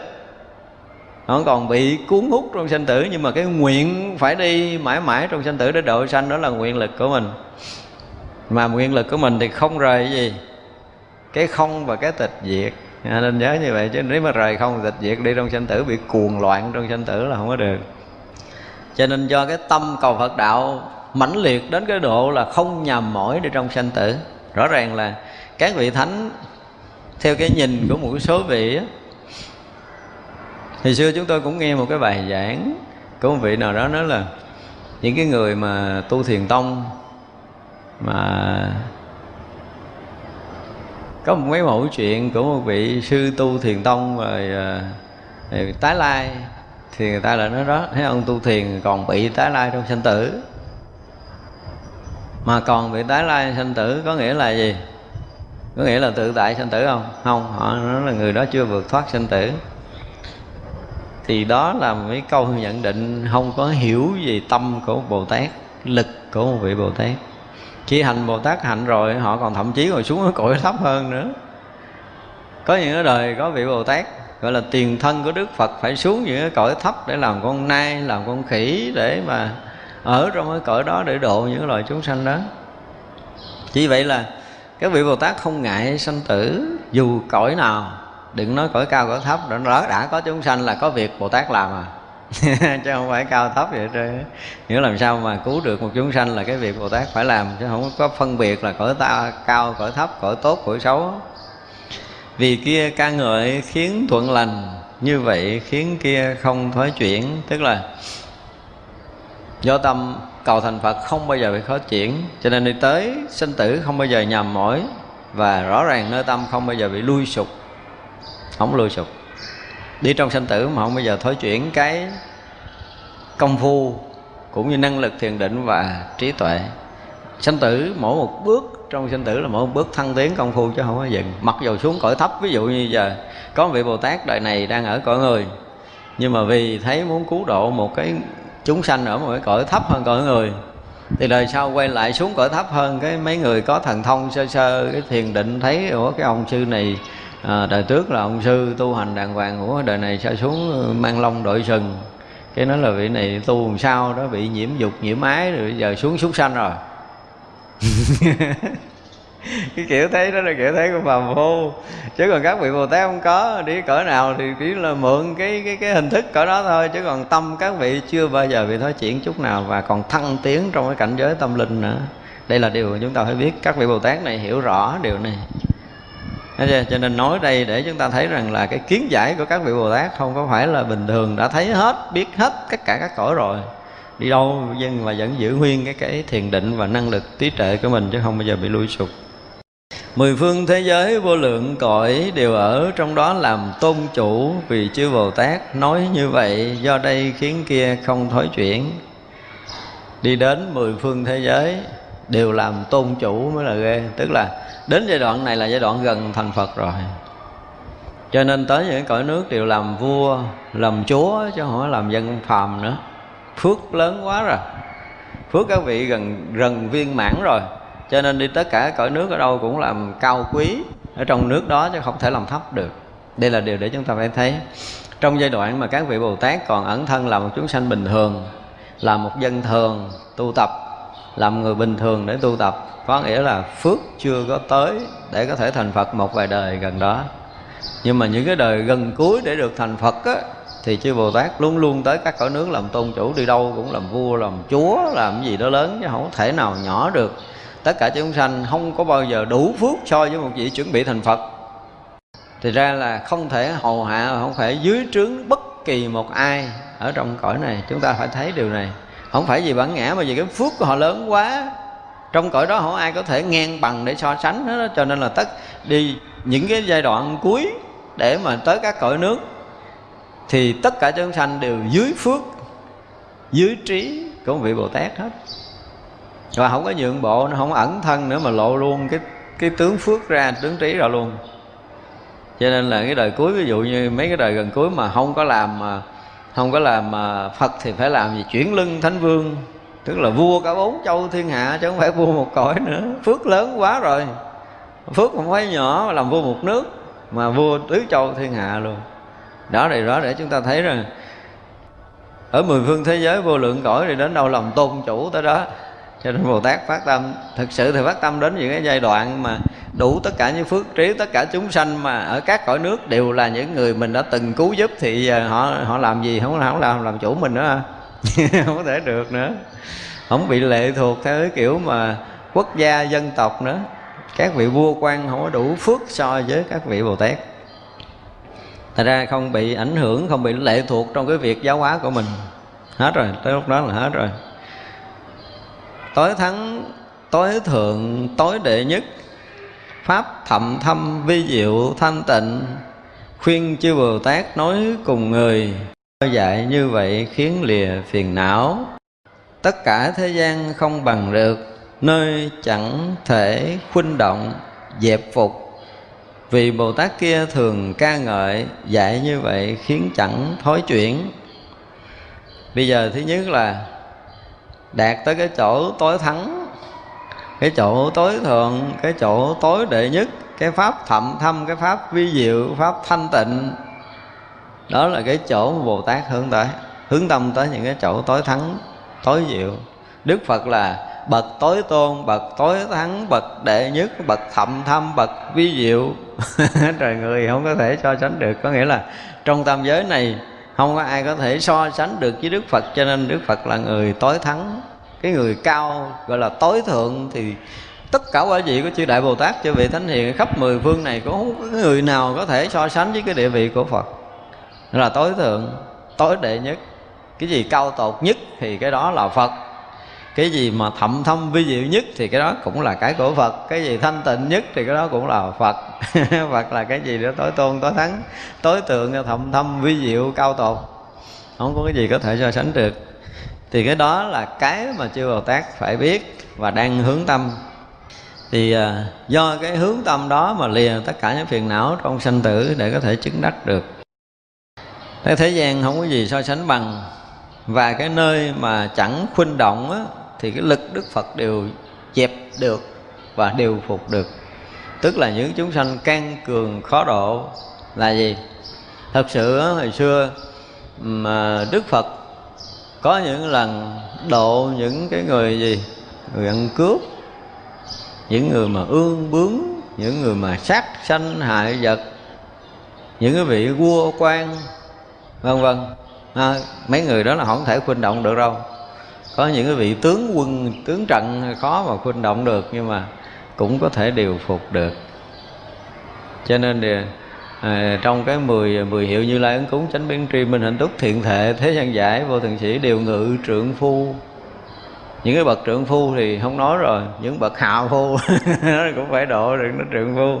Trượng phu những người mà vua quan trong cõi mình thì không nói mà vua quan của tất cả các cõi trời thì cũng làm đệ tử của đức phật. Thì điều đó để thấy rằng cái khả năng mà mà dẹp xếp dẹp và điều phục chúng sanh trong các cõi đó, thì đó là cái của bồ tát làm cái của chư phật làm. Những người khó độ chư phật chư bồ tát đều độ được hết. Và như vậy khiến chẳng thối chuyển cái địa vị của bồ tát và địa vị phật. Phật là thế gian đại lực chủ đầy đủ tất cả những công đức khiến các bồ tát trụ trong đó. Dùng đây dạy làm thắng trượng phu. Bây giờ nói tới trượng phu là tới phật, chứ trượng phu không phải người phàm nữa không? Tức là đức phật là thế gian đại lực chủ. Thế gian đại lực và còn chủ của đại lực đó nữa, là bậc thầy của tất cả các bậc thầy. Thật ra tất cả những cái đang có trong tam giới này là những cái của Phật. Vì Đức Phật là chủ mà. Không phải trong cõi người của mình, cõi người mình chẳng có gì đâu. Khắp tất cả các cõi trời. Cho nên chúng ta thấy trong cái kinh à, diệu pháp liên hoa mà khi ngài đại thông trí thắng như lai thì sao? Vua tất cả các cõi trời mang cung điện mình đến để để cúng dường thì là tất cả những cái đẹp của tất cả các cõi, khi mà đức phật thành phật, các các cõi muốn cúng dường hết. Muốn cúng dường hết những cái đẹp thì những cái không có đẹp trong cõi nước đó thì cũng gì, không có giá trị bằng một cái mà của vị vua của cõi đó đem dân cúng đâu. Thì đó để chúng ta thấy là là tất cả cõi nước mười phương đều là cõi của phật là vậy. Và khi đức phật thành phật rồi cúng không cúng gì thì tất cả cái cõi nước đều, mười phương đều biến thành gì? Thành một cõi phật thanh tịnh đẹp đẽ rồi. Thì chúng sanh trong tất cả cõi nước gì quý kính đức phật muốn dân cúng những cái gì quý nhất theo cái phước báo của chính mình. Có bao nhiêu phước báo để có bao nhiêu cái sở hữu đều dân cúng đức phật để tạo thêm cái phước cho chính mình. Thành ra ngài là đại lực chủ. Sức lực thì không ai có thể nói được. Cái lực tự tại vượt ngoài tam giới rồi. Muốn đi tới đâu đi, muốn ngự trị cõi nào ngự mà ngự ở đâu cũng làm chủ, làm vua, chứ không có thể làm một cái người bình thường. Đầy đủ tất cả những công đức và cũng không ai có thể so được về cái công đức. Cho nên là công đức gì chứ? Công đức phật là vô lượng, vô biên, cũng không ai có thể bàn luận và hiểu thấu được cái công đức của đức phật. Bây giờ mà xuất hiện đức phật ở chỗ nào thì hằng hà sa số chư đại bồ tát đều hiện thân tới để đảnh lễ cúng dường không có dễ đâu thấy à? ví dụ như một người có đức lắm ở thế gian của mình mà nói thông báo hết cả cõi nước hôm nay có một cái vị à, à, pháp sư đó giảng một cái đề tài thiệt là hay tất cả báo đài đều đăng nhưng mà có người tới giờ đó vẫn nằm ngoẻo ngủ họ đâu có rảnh đi nghe nhưng nhưng mà tất cả chư thiên cõi trời nghe đức phật xuất hiện ở đâu là lục tục kéo tới liền. Cõi phàm mình nó khác với cõi khác ở chỗ đó. Nghe hơi một vị thánh hiền ở đâu là bằng năng lực của mình đi tới. Cho nên mỗi buổi sáng đều sao? Đều sách cái ờ, bưng cái gì? Cái thực phẩm dạo khắp mười phương cúng dường chư phật trở về bổn quốc. Cái kiểu đi làm của các vị thánh hiền, các cõi, các vị chư thiên ở các cõi trời đều như vậy á cho nên là cái phước họ lớn, kinh khủng, tức là họ có khả năng đi tới được những cõi thanh tịnh hơn mình. Thậm chí là họ có đi, khả năng đi tới những cõi Phật để được cúng dường Phật, để hộ trì Phật, vân vân. Thì vậy là cái phước các vị lớn lớn hơn cõi của mình nhiều. Như mình bây giờ, có vị nào đó đạt đạo ở đâu đó, bây giờ mình muốn đăng ký, phát tâm cúng dường một bữa ăn, mà bây giờ là hết đất nước mình, người đăng ký cúng ngày thì mình đứng cái hàng thứ mấy? Đứng hàng thứ ờ, 91 triệu lẻ một. Nó mình mới đọt vô. Tại cái phước mình nhỏ đâu có được sắp vô trong đâu. Thật ra 91 triệu lượt mới tới lượt của mình. Cái phước mình nó nhỏ. Nhưng mà ở đây là cái đại lực chủ đó là Đức Phật lớn đến cái độ mà các vị đại Bồ Tát mới có thể được thân cận không phải là vì do Đức Phật làm khó nhưng cái phước lực của các cái vị Bồ Tát nhỏ nhỏ không đủ để gần gũi Đức Phật đến cái độ kinh khủng đó. Cho nên chúng ta thấy là trên cái cái phim um, chiếu các vị nguyên thủ quốc gia thì phải ai mới được thân cận gần gũi đúng không? Người dân đứng ngoài cứ ờ, ngước ngước ngước, ngước lên để nhìn và coi màn hình thôi. Chứ không dễ gì mà thân cận gần gũi. Vua của một nước đó là như vậy. Nhưng mà ngài là đại lực chủ của pháp giới mười phương này rồi. Thì cái địa vị của ngài nó kinh khủng lắm. Cho nên khi mà Đức Phật xuất hiện như hồi sáng giờ mình nói Đức Phật xuất hiện ở đâu là sẽ làm hưng thịnh ở cái cõi quốc đó là đúng chứ không có sai. Vì vậy là đầy đủ tất cả những công đức như Đức Phật khiến chư Bồ Tát đều trụ trong đó. Chư Bồ Tát rất muốn trụ, muốn an trú ở trong cái công đức của Phật khi Bồ Tát nào tu hỏi muốn công đức gì nó là muốn công đức Phật chứ không muốn công đức khác đâu. Không có người nào muốn công đức khác đó công đức Phật mới là tận tận cùng. Ờ, là ra là ờ, cái câu mà của bây giờ mình mới hiểu nổi cái câu của lưu vua lương võ đế hỏi tổ bà đạt ma là ta cất chùa, ta độ tăng, cất hàng ngàn ngôi chùa có cần trăm ngôi chùa độ hàng ngàn vị tăng có công đức gì không? Thì đổ một đời đạt ma lắc rồi không có chút công đức nữa. Công đức đâu mà công đức, làm chuyện đó làm sao công đức nổi? Phước đức thì có nhưng mà công đức thì không. Công đức là một cái gì nó ghê gớm, kinh khủng. Chứ không có thể dùng cái từ bình thường mình làm một vài việc phước thế gian mà được gọi là có công đức. Nơi vô lượng vô biên chư phật đều được qua đến để gần gũi, thường được chư phật luôn nhiếp thọ. Dạy như vậy khiến chẳng thói chuyển tức là bây giờ dạy dỗ chư vị bồ tát ở nơi vô lượng vô biên. Chư phật ở khắp pháp giới mười phương này thì khi một vị bồ tát mà tu hành đủ cái công đức phước đức rồi á, thì sẽ được sao? Được đến để gần gũi đức phật. Chứ nói nói vậy chứ rằng đức phật khó lắm không phải dễ đâu. Tại vì á, trong cái cảnh giới tâm của đức phật á nó thanh tịnh. Thì cái mức độ thanh tịnh mình cỡ nào mà lọt vô cõi phật? Mà nhiều người nói phàm phu mà vô cõi phật tôi không hiểu thì sao, họ nói cái gì tôi không biết luôn á. Không biết luôn á. Thì danh tử là một người nó hơn phước mình chút thôi nha. Ví dụ như hai huynh đệ tu chung mọi người cái tâm họ tu rất là tốt, họ luôn luôn là chăm lo cho tam bảo. Có bao nhiêu là chăm lo tam bảo hết, họ không bao giờ có nghĩ ngợi gì riêng mình. Thì như vậy là khi chết rồi, cái lực, cái phước lực của ngài này nó lớn lắm. Vừa tu mà vừa làm phước, vậy là cái phước lực họ quá lớn thì vậy là ở một cái cõi cao hơn cái người huynh đệ của mình liền hả? Người huynh đệ này muốn gặp dễ không? Không. Tu trăm kiếp sau chưa chắc được gặp nữa. Không có tương ưng được. Không có thể tương ưng được. Một tầng tâm thức là một cõi. Chúng ta đâu có vượt qua khỏi tầng tâm thức mình để đi lên đâu mà cho nên những cái lý thuyết nói thật sự là chúng ta nếu mà hiểu về sinh tử, nói tới nói lui, chúng ta sẽ nhìn thấy những cái lý thuyết mà nói phải đưa mình đi tới cõi Phật này nọ kia thì mình phải phải thực sự là biết thương họ. Không nói cái câu nào khác hơn cái thương họ họ thiếu hiểu biết quá. Chứ họ hiểu biết rồi họ không làm như vậy. Hiểu biết rồi là họ phải phá những cái tầng tâm thức để lăn lên từ từ. Phá tầng tâm thức lên từ từ chứ tự nhiên chúng sanh mà còn nghiệp đầy mang lên cõi phật là sao được?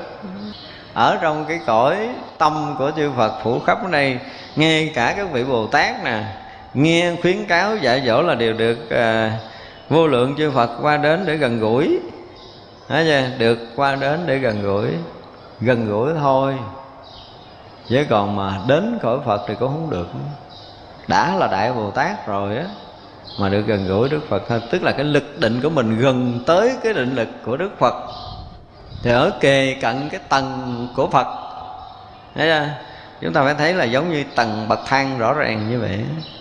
Thì cái cảnh giới tâm linh của mình, cái cảnh giới thiền định của mình mà chưa nhập phật định thì làm sao mà có thể diện kiến được đức phật? Mà cảnh giới phật là cảnh giới vô tướng. Phải nhập trong vô tướng thì mới tương ưng với cảnh giới phật bây giờ mình à, mình còn nghiệp thì vô tướng nổi không? Còn nghiệp rồi vô tới cả giới phật. Nói chuyện nghe rất là tức cười. Nhưng mà nhiều người cũng có thể gạt nhau được. Và thường được chư Phật nhiếp thọ tức là lúc này là được gì? Được sự bao bọc che chở hộ trì của Đức Phật rồi. Chư Bồ Tát nào cũng được điều này. Cho nên là dạy như vậy khiến cho Bồ Tát không có thối chuyển tâm các vị Bồ Tát cũng thấy rõ, biết rõ những cái việc này đi đâu, ở đâu, làm việc gì, càng lúc thì càng gần Phật. Mỗi một cái đời mà đi trong sinh tử, dù là thấp, nhưng mà càng gần được Phật, đó mới là điều đặc biệt á. Cứ mỗi một đời chúng ta tu là mỗi một lời chúng ta làm sao? Dấn sâu trong chân trời Phật pháp. Mỗi một đời chúng ta tu ở tâm, chúng ta sẽ yên hơn, chúng ta sẽ vượt một vài tầng của vọng chấp để tâm được an lạc, được bình thản hơn. Và mỗi một tầng thì chúng ta phá được một vài tầng. Phá hết là phải mất nhiều kiếp công phu. Thật ra, tới cái lúc mà mình ờ, mình mình học thiền sư một đoạn, mình sẽ nói những cái lý do tại sao ông đó không ngộ. Chứ không phải tự nhiên rồi muốn đại ngộ đại ngộ. Tức là cái căn cơ mình, người ta nhìn, người ta cũng biết cho nên người ta sẽ dạy mình kiểu gì đối với các thị thiền sư là luôn luôn có khả năng quán cơ đó. Không thể nói một câu để cho người khác ngộ được. Và tự động trong chúng có người đó. Tới ngày giờ đó, vị thầy à, đưa ra trước chúng khai thị, ngộ. Là vì vậy thầy đã thấy người đó đã chín mùi. Vì vậy là trong giai đoạn mà công phu để đến mức độ chín mùi thì không phải là chuyện của một đời. Người này nó tu không biết bao nhiêu kiếp rồi tới giờ phút giây đó là họ phải ngộ, vị thầy sẽ thấy và tạo cái duyên để cho họ được khai ngộ. Cho nên ở đây chư đại bồ tát là đối với chư phật mười phương được gần gũi rồi, gần gũi thôi, chứ chưa chắc là ở trong cõi phật, chưa chắc là thấy phật được đâu. Bao nhiêu những tam muội tịch tịnh, thải đều diễn đạt không còn thừa. Vì bồ tát kia nói như vậy, do đây khiến kia chẳng thối chuyển bây giờ tới bao nhiêu cái định thì điều diễn đạt không còn thường có nghĩa là sao? Ta là trải qua tất cả những tầng bậc định đó rồi. Vì đối với vị bồ tát phải dạy dỗ họ tất cả những cái tầng bậc định từ lúc mà còn là một chúng sanh cho tới những cái định lực để phá vỡ cái mê lầm sinh tử, đạt tới những cái đại định của chư đại bồ tát. Thì những cái tầng bậc này được học hỏi hết cho nên từ thập trụ thập uh, hạnh thập hồi hướng thập địa rồi tất cả những cảnh giới những cái tầng bậc đó là đều phải được học hết. Trước khi thành phật chúng ta phải học hết những cái tầng bậc đó. Ha, bây giờ chúng ta đã chuẩn bị thành phật rồi cho nên phải học những cái tầng này. Chuẩn bị thành phật hết rồi. Cho nên phải học hết rồi 52 bậc của bồ tát mới tới quả vị phật được. Thì rồi cái kia phải được học được hiểu như vậy hết để khiến cho không có thối chuyển cái tâm bồ tát của mình. Hồi nãy là phát tâm, bây giờ là không thối chuyển. Thấy chưa? Chúng ta thấy hai cái bậc khác nhau hoàn toàn. Và khi muốn nói không thối chuyển là nói những cái cảnh giới cao của chư Phật, nói những cái gì mà mà nó vượt tầng của của các vị đang có để các vị đang hướng đến. Đó là cái tầng cao trí tuệ của Đức Phật, những cảnh giới cũng như những công hạnh của Đức Phật. Dẹp trừ vòng sanh tử các cõi mà chuyển diệu pháp thanh tịnh luân tất cả thế gian không chỗ chấp, vì các bồ tát nói như vậy. Thực ra nói cái này thì nó không phải là nói cho bồ tát, mà nói cho những người sơ phát tâm, cỡ như mình. Nó cỡ như mình thì dạy này được. Đi sanh tử của các cõi là các vị phải thông qua hết đi qua hết, không còn ngần ngại nữa. Và chuyển pháp luân thanh tịnh đến tất cả các cõi để cứu độ chúng sanh rồi vì tất cả thế gian này không có vướng được, không có động được. Ở đây dùng từ không có chấp, không phải. Các bạn không thể so sánh tất cả các cõi thế gian không thể so sánh được với cái tâm của một người đã tự tại trong vòng sanh tử được nữa. Tất cả chúng sanh đọa ác đạo, vô lượng khổ, nặng làm bức ngạch, làm chỗ quy y cứu hộ họ, vì các bồ tát nói như vậy. Bây giờ đi tới cõi thấp nè tới những cái cõi chúng sanh đọa các ác đạo vô lượng cái khổ bức ngặt. Thì mình phải làm cái chỗ nương tựa cho họ. Ví dụ như cái cõi của mình cõi của mình nếu mà nhìn một cái gốc nào đó nó gần như là cái gì đó cái thiện nó nó, nó muốn ẩn cái ác nó muốn muốn lộ hết rồi. Thì vậy là cái gì? Chúng sanh khổ não đầy dẫy. Thì các vị bồ tát có làm cái chỗ tựa cho người ta chỗ tựa tinh thần để cứu vớt người ta trong khi người ta thác loạn hết thì có một cái bến đổ bình yên về mặt tinh thần để làm chỗ tựa cho người khác Thật ra là Bồ Tát luôn luôn làm cái chỗ quy thú, cái chỗ tựa cho tất cả chúng sanh đang khổ. Các vị đi tới đâu là chỗ đó được bình yên. Dù là chỗ đó thác loạn cỡ nào mà xuất hiện vị Bồ Tát chúng ta thấy là có yên ổn liền. Sẽ làm cái chỗ nương tựa lần lần lần lần rồi mới có thể cứu vớt nó ra khỏi ác đạo được những cõi khổ địa ngục ngạ quỷ súc sanh, đó là những cái cõi khổ của các vị thánh hiền. Và cõi ta bà mình cũng là cõi khổ. Cõi ta bà mình thì nó hiện đủ luôn cả địa ngục ngạ quỷ súc sanh trong này luôn. Cõi mình là có đầy đủ. Những cái biểu hiện để làm khổ người khác y như cõi địa ngục vẫn có. Chúng ta thấy các tội nhân bị hành hình không? Ở trong tù, tức là ở trong ngục ngục tù không? Ngục tù thì tương đương với cái cảnh địa ngục á xiềng xích gông còng mà đánh tét da, nghiền nát thịt, rồi tất cả những chuyện đó đều có hết. Thì đó là những cái tù ngục khổ đau chứ gì nữa. Rồi cái tâm ích kỷ để bảo thủ riêng tư lo cho mình, nếu mà ngày nào mình có được cái đó, thêm ờ, cái của cải, thêm cái quyền lợi, thêm cái vật chất cho mình, thì cảm giác vui, mất miếng khổ, ăn không yên, ngủ không yên. Làm khổ mình khi mình mất mát của cải, vật chất. Thấy chưa? Không bao giờ muốn vào chứ không bao giờ muốn ra ra một chút khổ vô cùng. Thì cái tâm đó là cái tâm lượng của ai? Của ngạ quỷ. Chỉ cái cõi tâm của mình nó có đầy đủ các cõi đó hết đó là một phen mà chúng ta quy y, chúng ta hướng về tam bảo là chúng ta phải loại trừ tâm ác, loại trừ tâm ích kỷ, loại trừ tâm tham dục để chúng ta thoát ra ba cái cõi cõi thấp. Thì vị bồ tát xuống ra hướng chúng ta đi ra khỏi cõi này. Chứ nếu không chúng ta bị tù ngục, chúng ta bị giam hãm tới những cái sự bức ngặt ở trong cái tham sân của chính mình mình không có lối thoát, thì bồ tát sẽ làm chỗ quy thú cho mình để mình vọt ra. Do đây bồ tát phát tâm trụ, nhất hướng chí cầu vô thượng đạo. Như tôi đã nói pháp dạy bảo, tất cả chư phật cũng như vậy. Thứ hai, bồ tát trị địa trụ. Phải nên phát khởi tâm như vậy mười phương tất cả những chúng sanh nguyện đều thuận theo lời phật dạy. Tâm đại bi, lợi ích, an lạc. Tâm an trụ, xót thương, nhiếp thọ. Tâm thủ hộ, chúng sanh đồng mình. Tâm làm thầy và tâm đạo sư.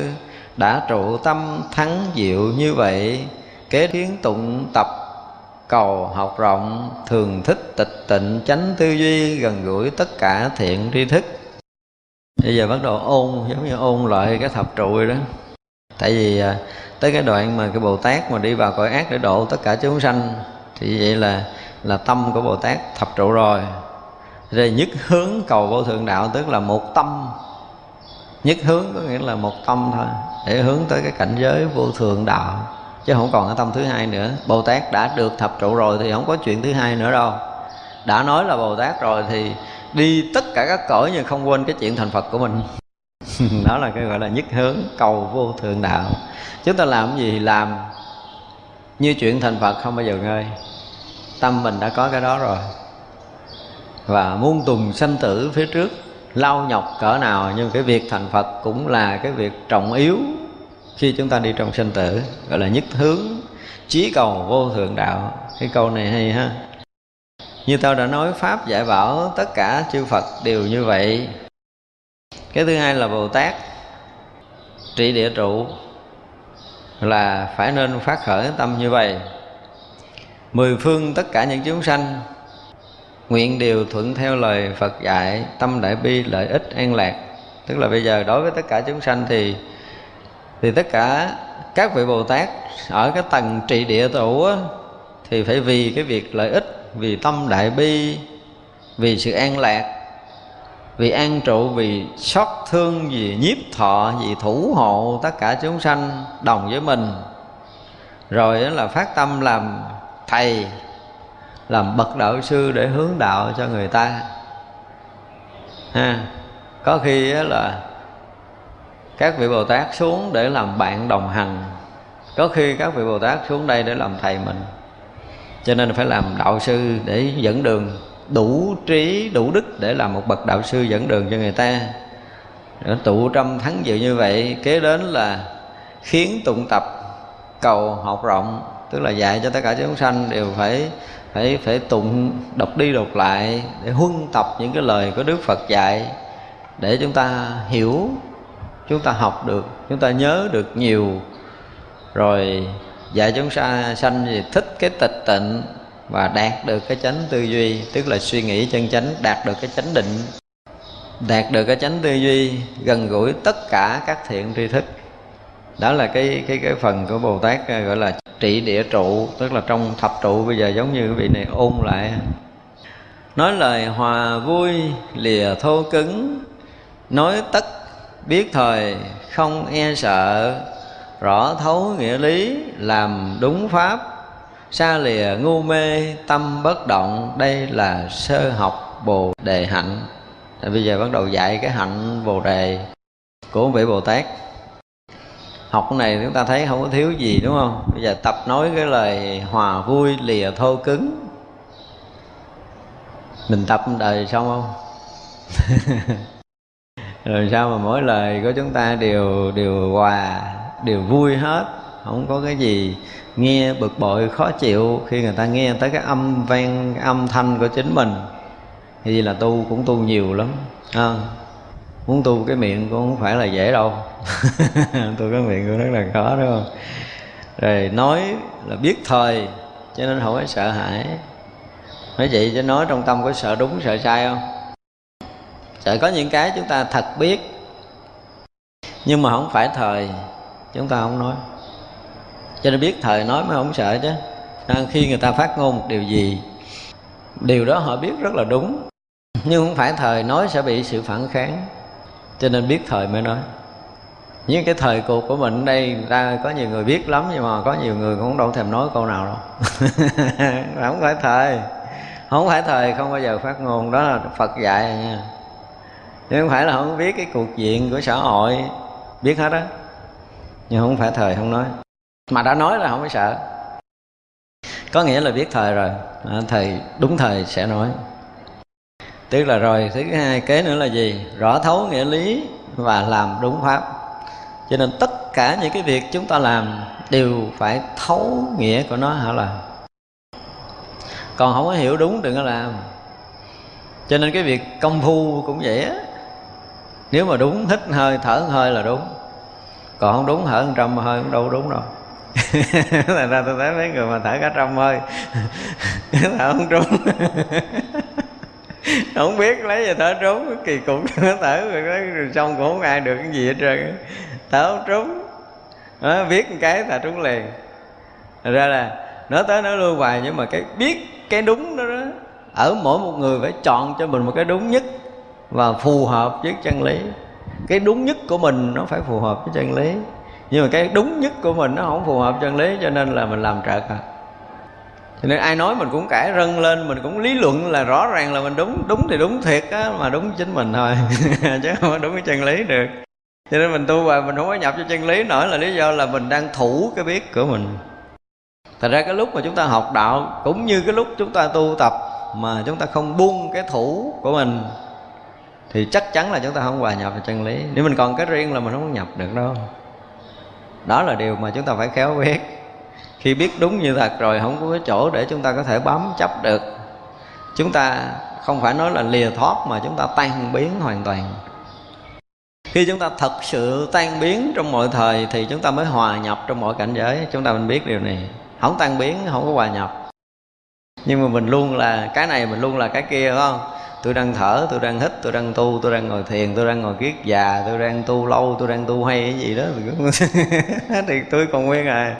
Đâu có tan biến được đâu hòa nhập. Đó, cho nên là khi một người biết rõ lý pháp rồi là ngay đó thấu nghĩa lý rồi là ngay đó sẽ tu đúng pháp. Mà nghĩa lý được thấu là gì? Là tan biến. Thân lẫn tâm của mình. Trên dụng công kiểu nào phải đủ cái trí tuệ để thấy để phá được cái thân tâm này tan biến thì lúc đó mới xa lìa ngu mê tâm bất động nữa. Còn chấp trước riêng mình, sao xa lìa ngu mê nổi?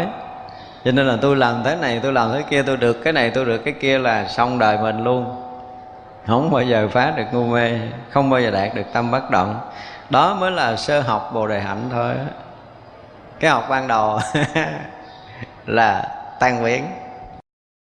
Chứ không thể, không nói là xả, không phải xả, không thủ mà là tan biến cái tan biến nó khác với cái thủ cái xả. Chúng ta nên thấy vậy xả là mình còn nguyên mình để mình xả.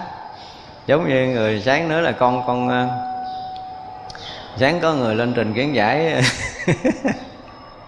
Con xả cái ngã, con hoài con không hết tôi hỏi ngã là cái gì? Ờ, dạ, cái gì xả ngã? Cái gì xả ngã? Con xả con là cái gì? Con là ngã. Như vậy là con xả con. không hiểu cái ngã là cái gì nữa rồi lấy gì để xả? Rồi làm sao mà xả ngã được?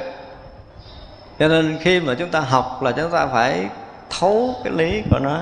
Và khi thấu lý rồi thì mọi chuyện nó nó lại rõ ràng với một cái hành động rất nhỏ chúng ta có nó cũng phù hợp với chân lý. Mà đã không thấu lý là rất là khó.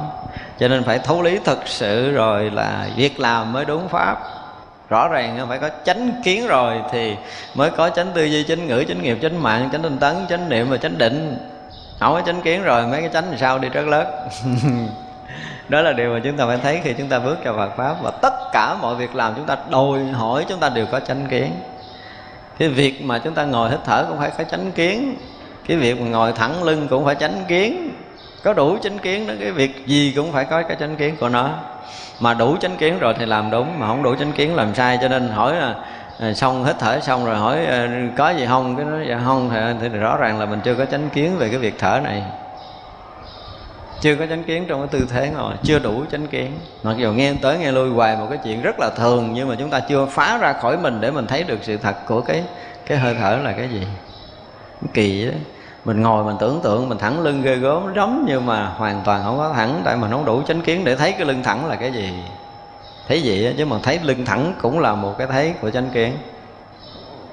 Để mình thở được thông chút vậy thôi à việc làm rất nhỏ mà làm còn không được. Nói gì tới cái chuyện lớn, cho nên là thấu nghĩa lý rồi thì làm sẽ trúng. Không thấu nghĩa lý rồi thì đừng có làm cái gì cho trúng cả. Càng cố gắng thì càng sai. Đó là điều mà chúng ta phải biết làm được hạnh này mới là chân phật tử. Nay tôi nói chỗ kia nên làm. Như vậy phật tử phải siêng học. Tức là đó là cái cái cái hạnh mà đầu tiên và cái cái gọi là cái tâm trụ bồ tát phát tâm trụ thứ hai á, ngài ôn lại phát tâm trụ thứ hai á.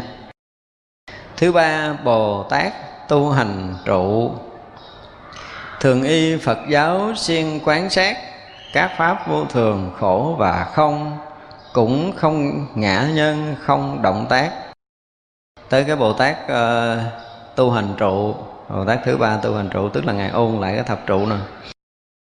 Thường y phật giáo tức là phật dạy á thường y theo lời đức phật dạy là gì?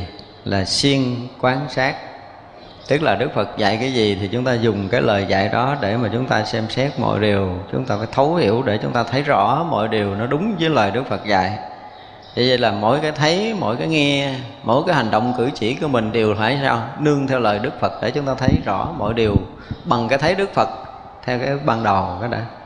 Thành ra chúng ta phải thâm nhập lời phật dạy, phải hiểu thấu lời phật dạy và nương theo lời phật dạy để chúng ta quán sát.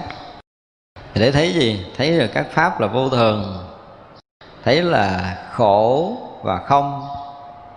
Ha, chúng ta là trở lại cái tam pháp ấn rồi đó, cũng không có ngã nhân và không có động tác.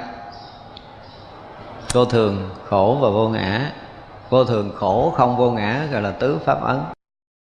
Mà người nào mà học đạo không thấu hiểu bốn cái điều này và cũng như tất cả những cái kiểu nói kinh sách mà không nói qua được bốn điều này thì nó không phải là pháp của Phật dạy. Chúng ta nên nhớ cái lời khi, khi sự giáo hóa trước Phật chung quanh những cái điều này.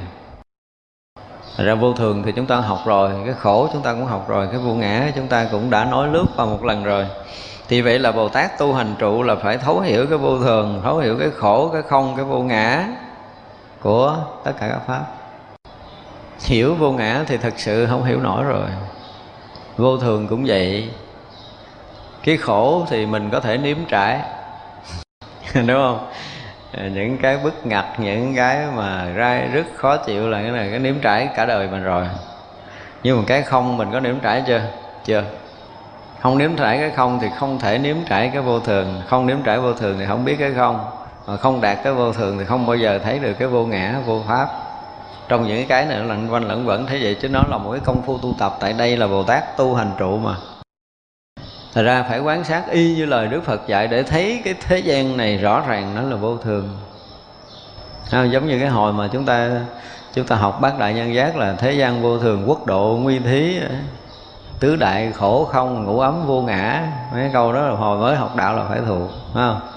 Như là chúng ta phải thấy như cái bài vô thường kỳ rồi chúng ta đã nói rồi thì phải thấy sự thật là cái vô thường luôn luôn diễn ra lúc nào cũng diễn ra nó là cái sự thật đang có mà vô thường, hiểu theo nghĩa của thế gian, thì nó là gì? Nó là một cái gì đó nó không thường còn, không thường có, nó hư hoại. Nhưng mà hiểu theo cái chiều của của thánh trí thì nó là gì? Nó là lực sống vĩ đại của của vạn vật vũ trụ này. Thì vô thường cũng phải là hai cái góc nhìn Thật ra khi mà chúng ta học vô thường, hồi cái mới học của phàm phu thì nhìn cái vô thường nó khác. Nhưng mà học tới cái kinh hoa nghiêm thì rõ ràng vô thường nó là một cái lực sống vĩ đại mênh mông trùm khắp pháp giới này. Rồi tới cảnh giới vô ngã thì rõ ràng là chúng ta đạt được tới cái cảnh giới vô tướng. Mà khi đạt tới cảnh giới vô tướng với tất cả chúng sanh á, hiểu thì vô tướng có nghĩa là không có tướng có, không có tướng không là nó là một cái gì đó, nó rỗng không không có tướng gì. Đúng không? Nhưng mà khi mà đạt tới cảnh giới vô tướng rồi thì chúng ta thấy là vô tướng là tất cả những tướng đang hiện hữu. Tất cả những sống động, hiện tiền là cảnh giới vô tướng. Thật ra cái hiểu về cảnh giới vô tướng và tới cảnh giới vô tướng rõ ràng hai cái khác. Đó là cảnh giới không của tất cả các tướng, Không tướng có và không tướng không. Và chỗ đó nó không phải là cái tạo tác Mà nó hay sanh tất cả mọi thứ, Đó là một cái điều kỳ diệu. Còn mình làm để có cái này, Mình làm để có cái kia là cái chuyện bình thường, Nhưng mà đó là cái cảnh giới vô tác Không có làm gì hết đó. Vậy mà tất cả các cái đều từ đó mà sanh. Đó mới là cảnh giới Phật. Thật ra có nhiều người cứ cái hiểu của các nhà học giả của một số người chưa học Phật thấu đáo, khi mà nó đạt tới cái không rồi thì không còn cái gì nữa, thì tu làm cái gì? Thì mình nói làm sao với người ta? Nói sao mình sẽ cãi là chỗ đó đủ hết không? Có nhiều người họ thắc mắc như vậy, đối với những ngoại đạo không ai thắc mắc như vậy đó. Thật ra là, từ cái lúc mà chúng ta bắt đầu đi theo con đường Phật đạo mỗi một cái bước tiến công phu chúng ta là lộ mũa cảnh giới. Nó khác với phàm. Nên chỉ có những người nếm trải mới biết cái đó là cái gì. Chứ còn nói và diễn dịch cho người ta nghe rõ ràng là người ta không hiểu cho nên chỉ cần một ngày sống đúng chánh pháp rồi sẽ biết Phật pháp là cái gì ở trong đó, có hay là không. Chứ không cần phải lý giải. Tức là anh ngon anh làm đúng cái này giùm tôi cái đó anh sẽ thấy à còn là không đúng không biết gì đâu. Có nói cũng như không. Họ luôn có cái thái độ chống đối mà họ đâu bao giờ chấp nhận lý luận của mình. Rất là khó có thể giải bài với một người có cái thái độ mà muốn chống đối. Cho nên là nếu muốn biết thì anh phải vô cửa cái đã. Không vô cửa không biết được đâu. không bao giờ cửa không bao giờ biết khỏi lý luận. Thấy chưa? Cho nên bồ tát tu hành trụ thì phải y theo lời đức phật dạy, phải thấy được vô thường, phải thấy được khổ. Ở đây dùng từ là phải thấy rõ vô thường, phải thấy rõ khổ. Phải đặt tới cảnh giới vô ngã. Phải thấy được cái không tạo tác. Tất cả những cái này đều phải thấy chứ không phải gọi là hiểu được, phải đến, phải hòa nhập để thấu thoát, chứ không phải là cái hiểu bằng cái ý thức được thì đó là cái lời của đức phật dạy của một vị bồ tát tu hành trụ. Tất cả pháp chẳng đáng ưa. Không đúng danh tự, không xứ sở, không chỗ phân biệt, không chân thiệt. Người quán như vậy gọi là bồ tát. Không cái từ không đáng ưa, mình hiểu là ghét. Mày ta không ưa mày chút nào hết trơn á. Cái kiểu đó, cái kiểu phàm phu cho nên cái từ không đáng ưa, tất cả các pháp không đáng ưa của vị bồ tát, tức là các vị bồ tát gì? Không có nhiễm ái, không ái trước, không có nhiễm. Gọi là không đáng ưa. Nhưng mà đây không biết sao dịch cái chữ không đáng ưa, chứ không, nếu đúng là dịch nó không ái, hoặc là không nhiễm thì người ta dễ hiểu hơn. Tự nhiên bồ tát không ưa, không đáng ưa, tức là chúng sanh không đáng ưa. Ghét nó xuống độ làm chi? Đúng không? Thực sự không phải, thương nhưng mà không có ái cái thương cái cái từ từ bi ở trong đạo phật đó, nó là một cái gì? Chúng ta phải dùng cái từ là một cảnh giới tuyệt ô nhiễm. Cảnh giới vô trùng. Vô trùng cho nó thương mà không nhiễm ái. Cho nên là tất cả các pháp không nhiễm không ái thì đúng hơn là không đáng ưa.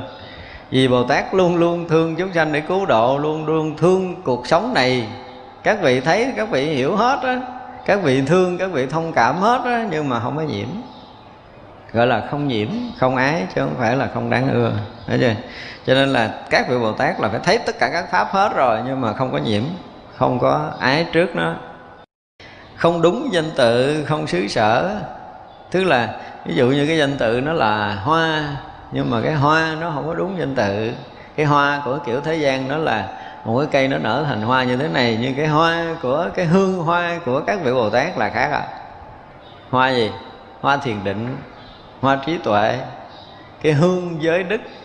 Nghĩa nó hương khác, cho nên danh tự của thế gian nó không phải là danh tự của phật pháp. Mỗi một cái lối nhìn, mỗi một cái lối nói nó khác nhau, cho nên danh tự không có và xứ sở cũng không có, tức là không có chỗ báo, không có chỗ trụ. Một bồ tát đã không có xứ rồi, vậy mà nói phật ở tây phương. bồ tát là hết xứ rồi. Vô sở trụ rồi đâu có xứ sở rồi cho nên không có cái cõi giới nào để có thể tới cho nên đó là cái điều mà chúng ta phải hiểu cho thật rõ. Mà còn không có chỗ để phân biệt vì tất cả mọi cái là cái gì? Là chân thật. Đó, bồ tát mà mới học cỡ này tức là mới chánh tâm trụ mà đã học tới cái trình độ này rồi thì quá rồi. Người quán như vậy mới được gọi là bồ tát. Thì vậy là trong mỗi mỗi cái thấy nhìn của một vị đã là bồ tát rồi thì sao phải thấy tới cái sự thật của mọi vấn đề là gì?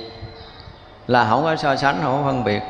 Thấy không có so sánh phân biệt chứ không phải mình không có khởi niệm so sánh phân biệt là khác rồi nha. Tức là khi một vị bồ tát đạt tới cảnh giới bình đẳng, đạt tới cảnh giới vô tướng rồi là không bao giờ có thể phân biệt được trên tất cả các pháp. Cho nên những cái danh tự của tất cả các pháp nói với các vị bồ tát là không có dính được. Cho nên nó không phải là danh tự không phải là pháp số, không phải thời gian, không phải không gian gì hết. Nói nghe mình biết vậy thôi.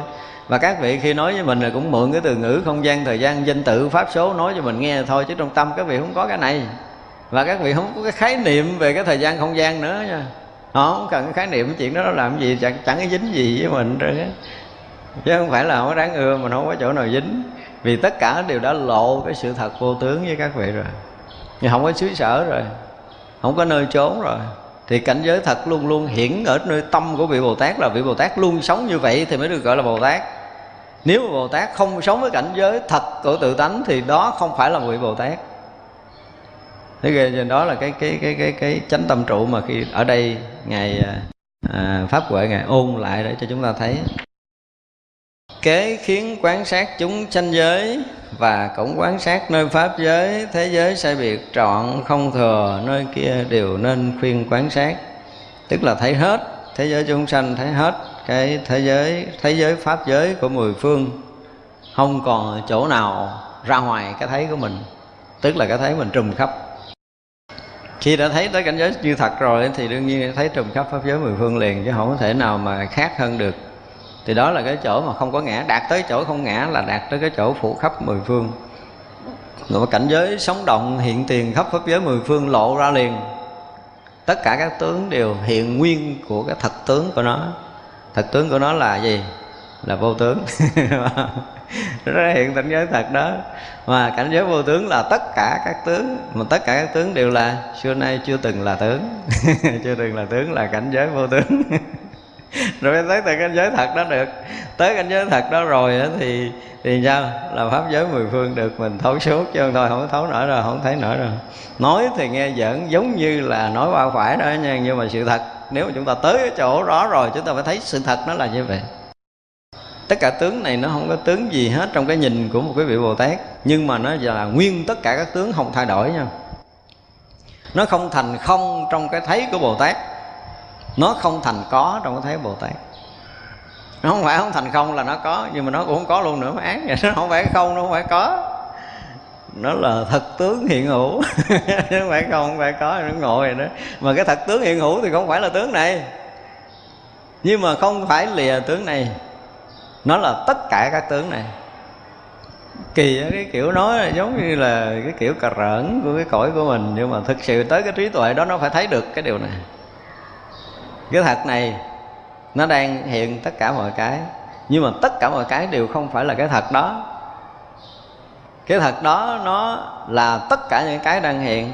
Nhưng mà tất cả cái đang hiện là không có hiện tất cả những cái này. Nó cứ lật vần vòng vòng vậy đó. Nhưng mà tới hồi mà chúng ta thật thấy được tới cái này á là chuyện ngoài của tâm thức. Kỳ ấy, giờ mình hiểu là rõ ràng mình hiểu không có ra cái kiểu gì mà cái này nó không phải cái này hết trơn á đúng không?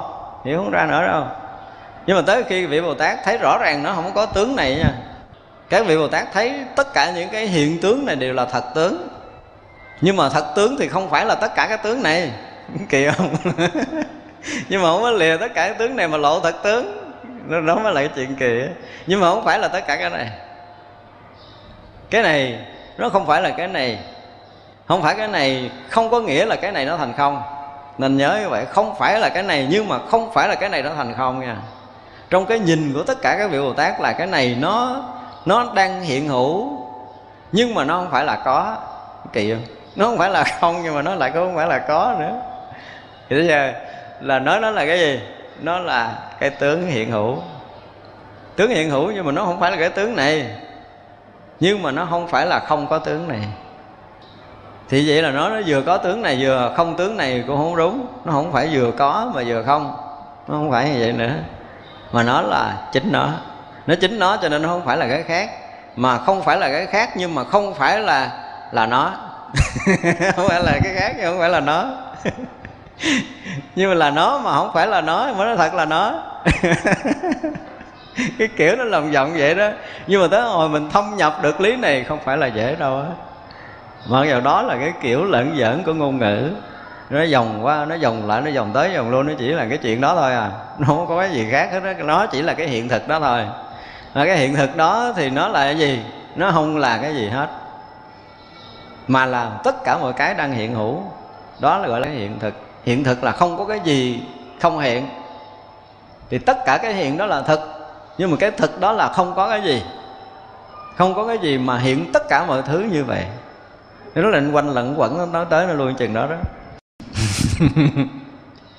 nhưng mà một ngày nào mà chúng ta hiểu tới chỗ đó, chúng ta mới thấy là một cái chuyện rất là hay của đạo phật. Thập phương thế giới và hư không, bao nhiêu thủy địa cùng hỏa phong, dục giới, sắc giới, vô sắc giới, đều phiên quán sát đến cùng tận. Tức là đối với địa thủy, hỏa phong, dục giới, sắc giới, vô sắc giới gì?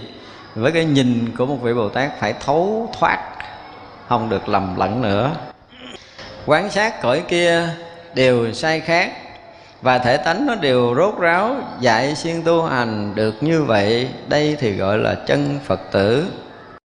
Tức là đối với tất cả các cõi sai khác ở khắp pháp giới mười phương như nãy thì nói là khi mà cái tự tánh nó nó hiển hiện thì nó sẽ hiện tất cả cõi giới ở khắp pháp giới mười phương chứ không có khuất mất cỡ nào. Và phải thấy được tới cái chỗ chân thật nó là vô tướng thấy được cái đó gọi là thấy nó đều rốt ráo.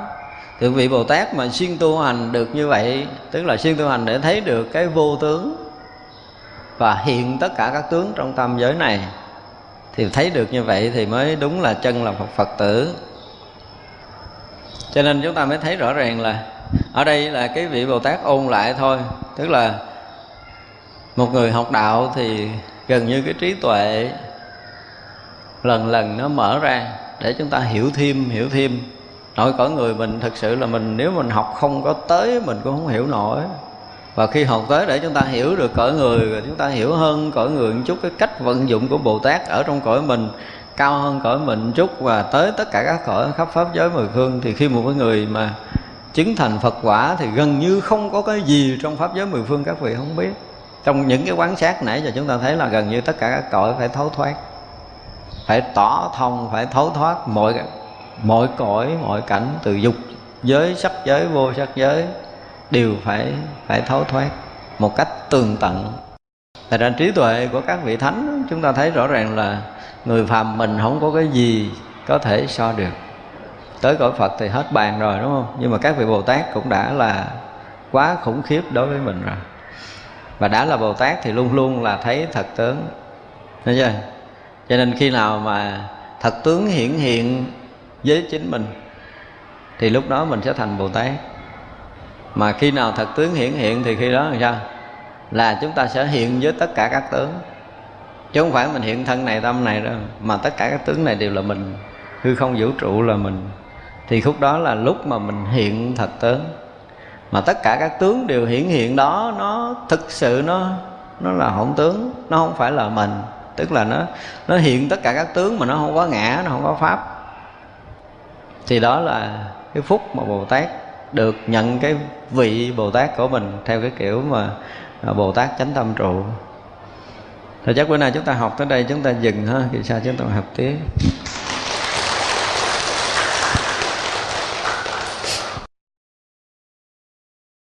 Cái gì cho tay hồi hướng cho ta nghĩ. Chúng sanh vô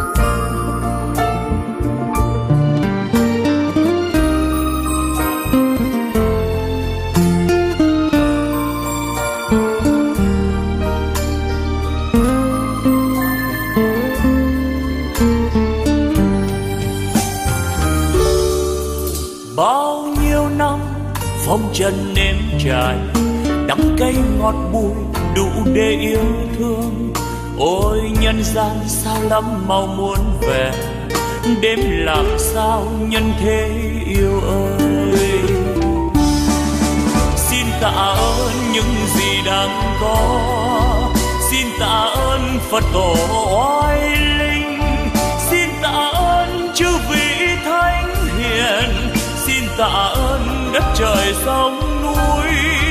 Xin tạ ơn vũ trụ mênh mông.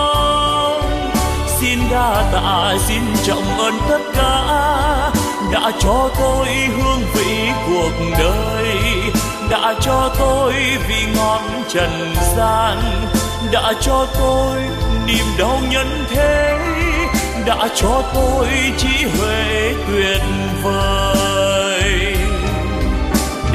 bây giờ đạo đời tỏ ràng anh đạo vang tỏa khắp nhân gian. Ôi cực lạc, ôi niết bàn miên viễn. Ôi thế giới muôn ngàn hoa rộ nở, âm nhạc reo vui khắp chôn trần gian. Nếu ai biết ta bà vui đến thế đạo diều màu tỏ dạng nghìn thu.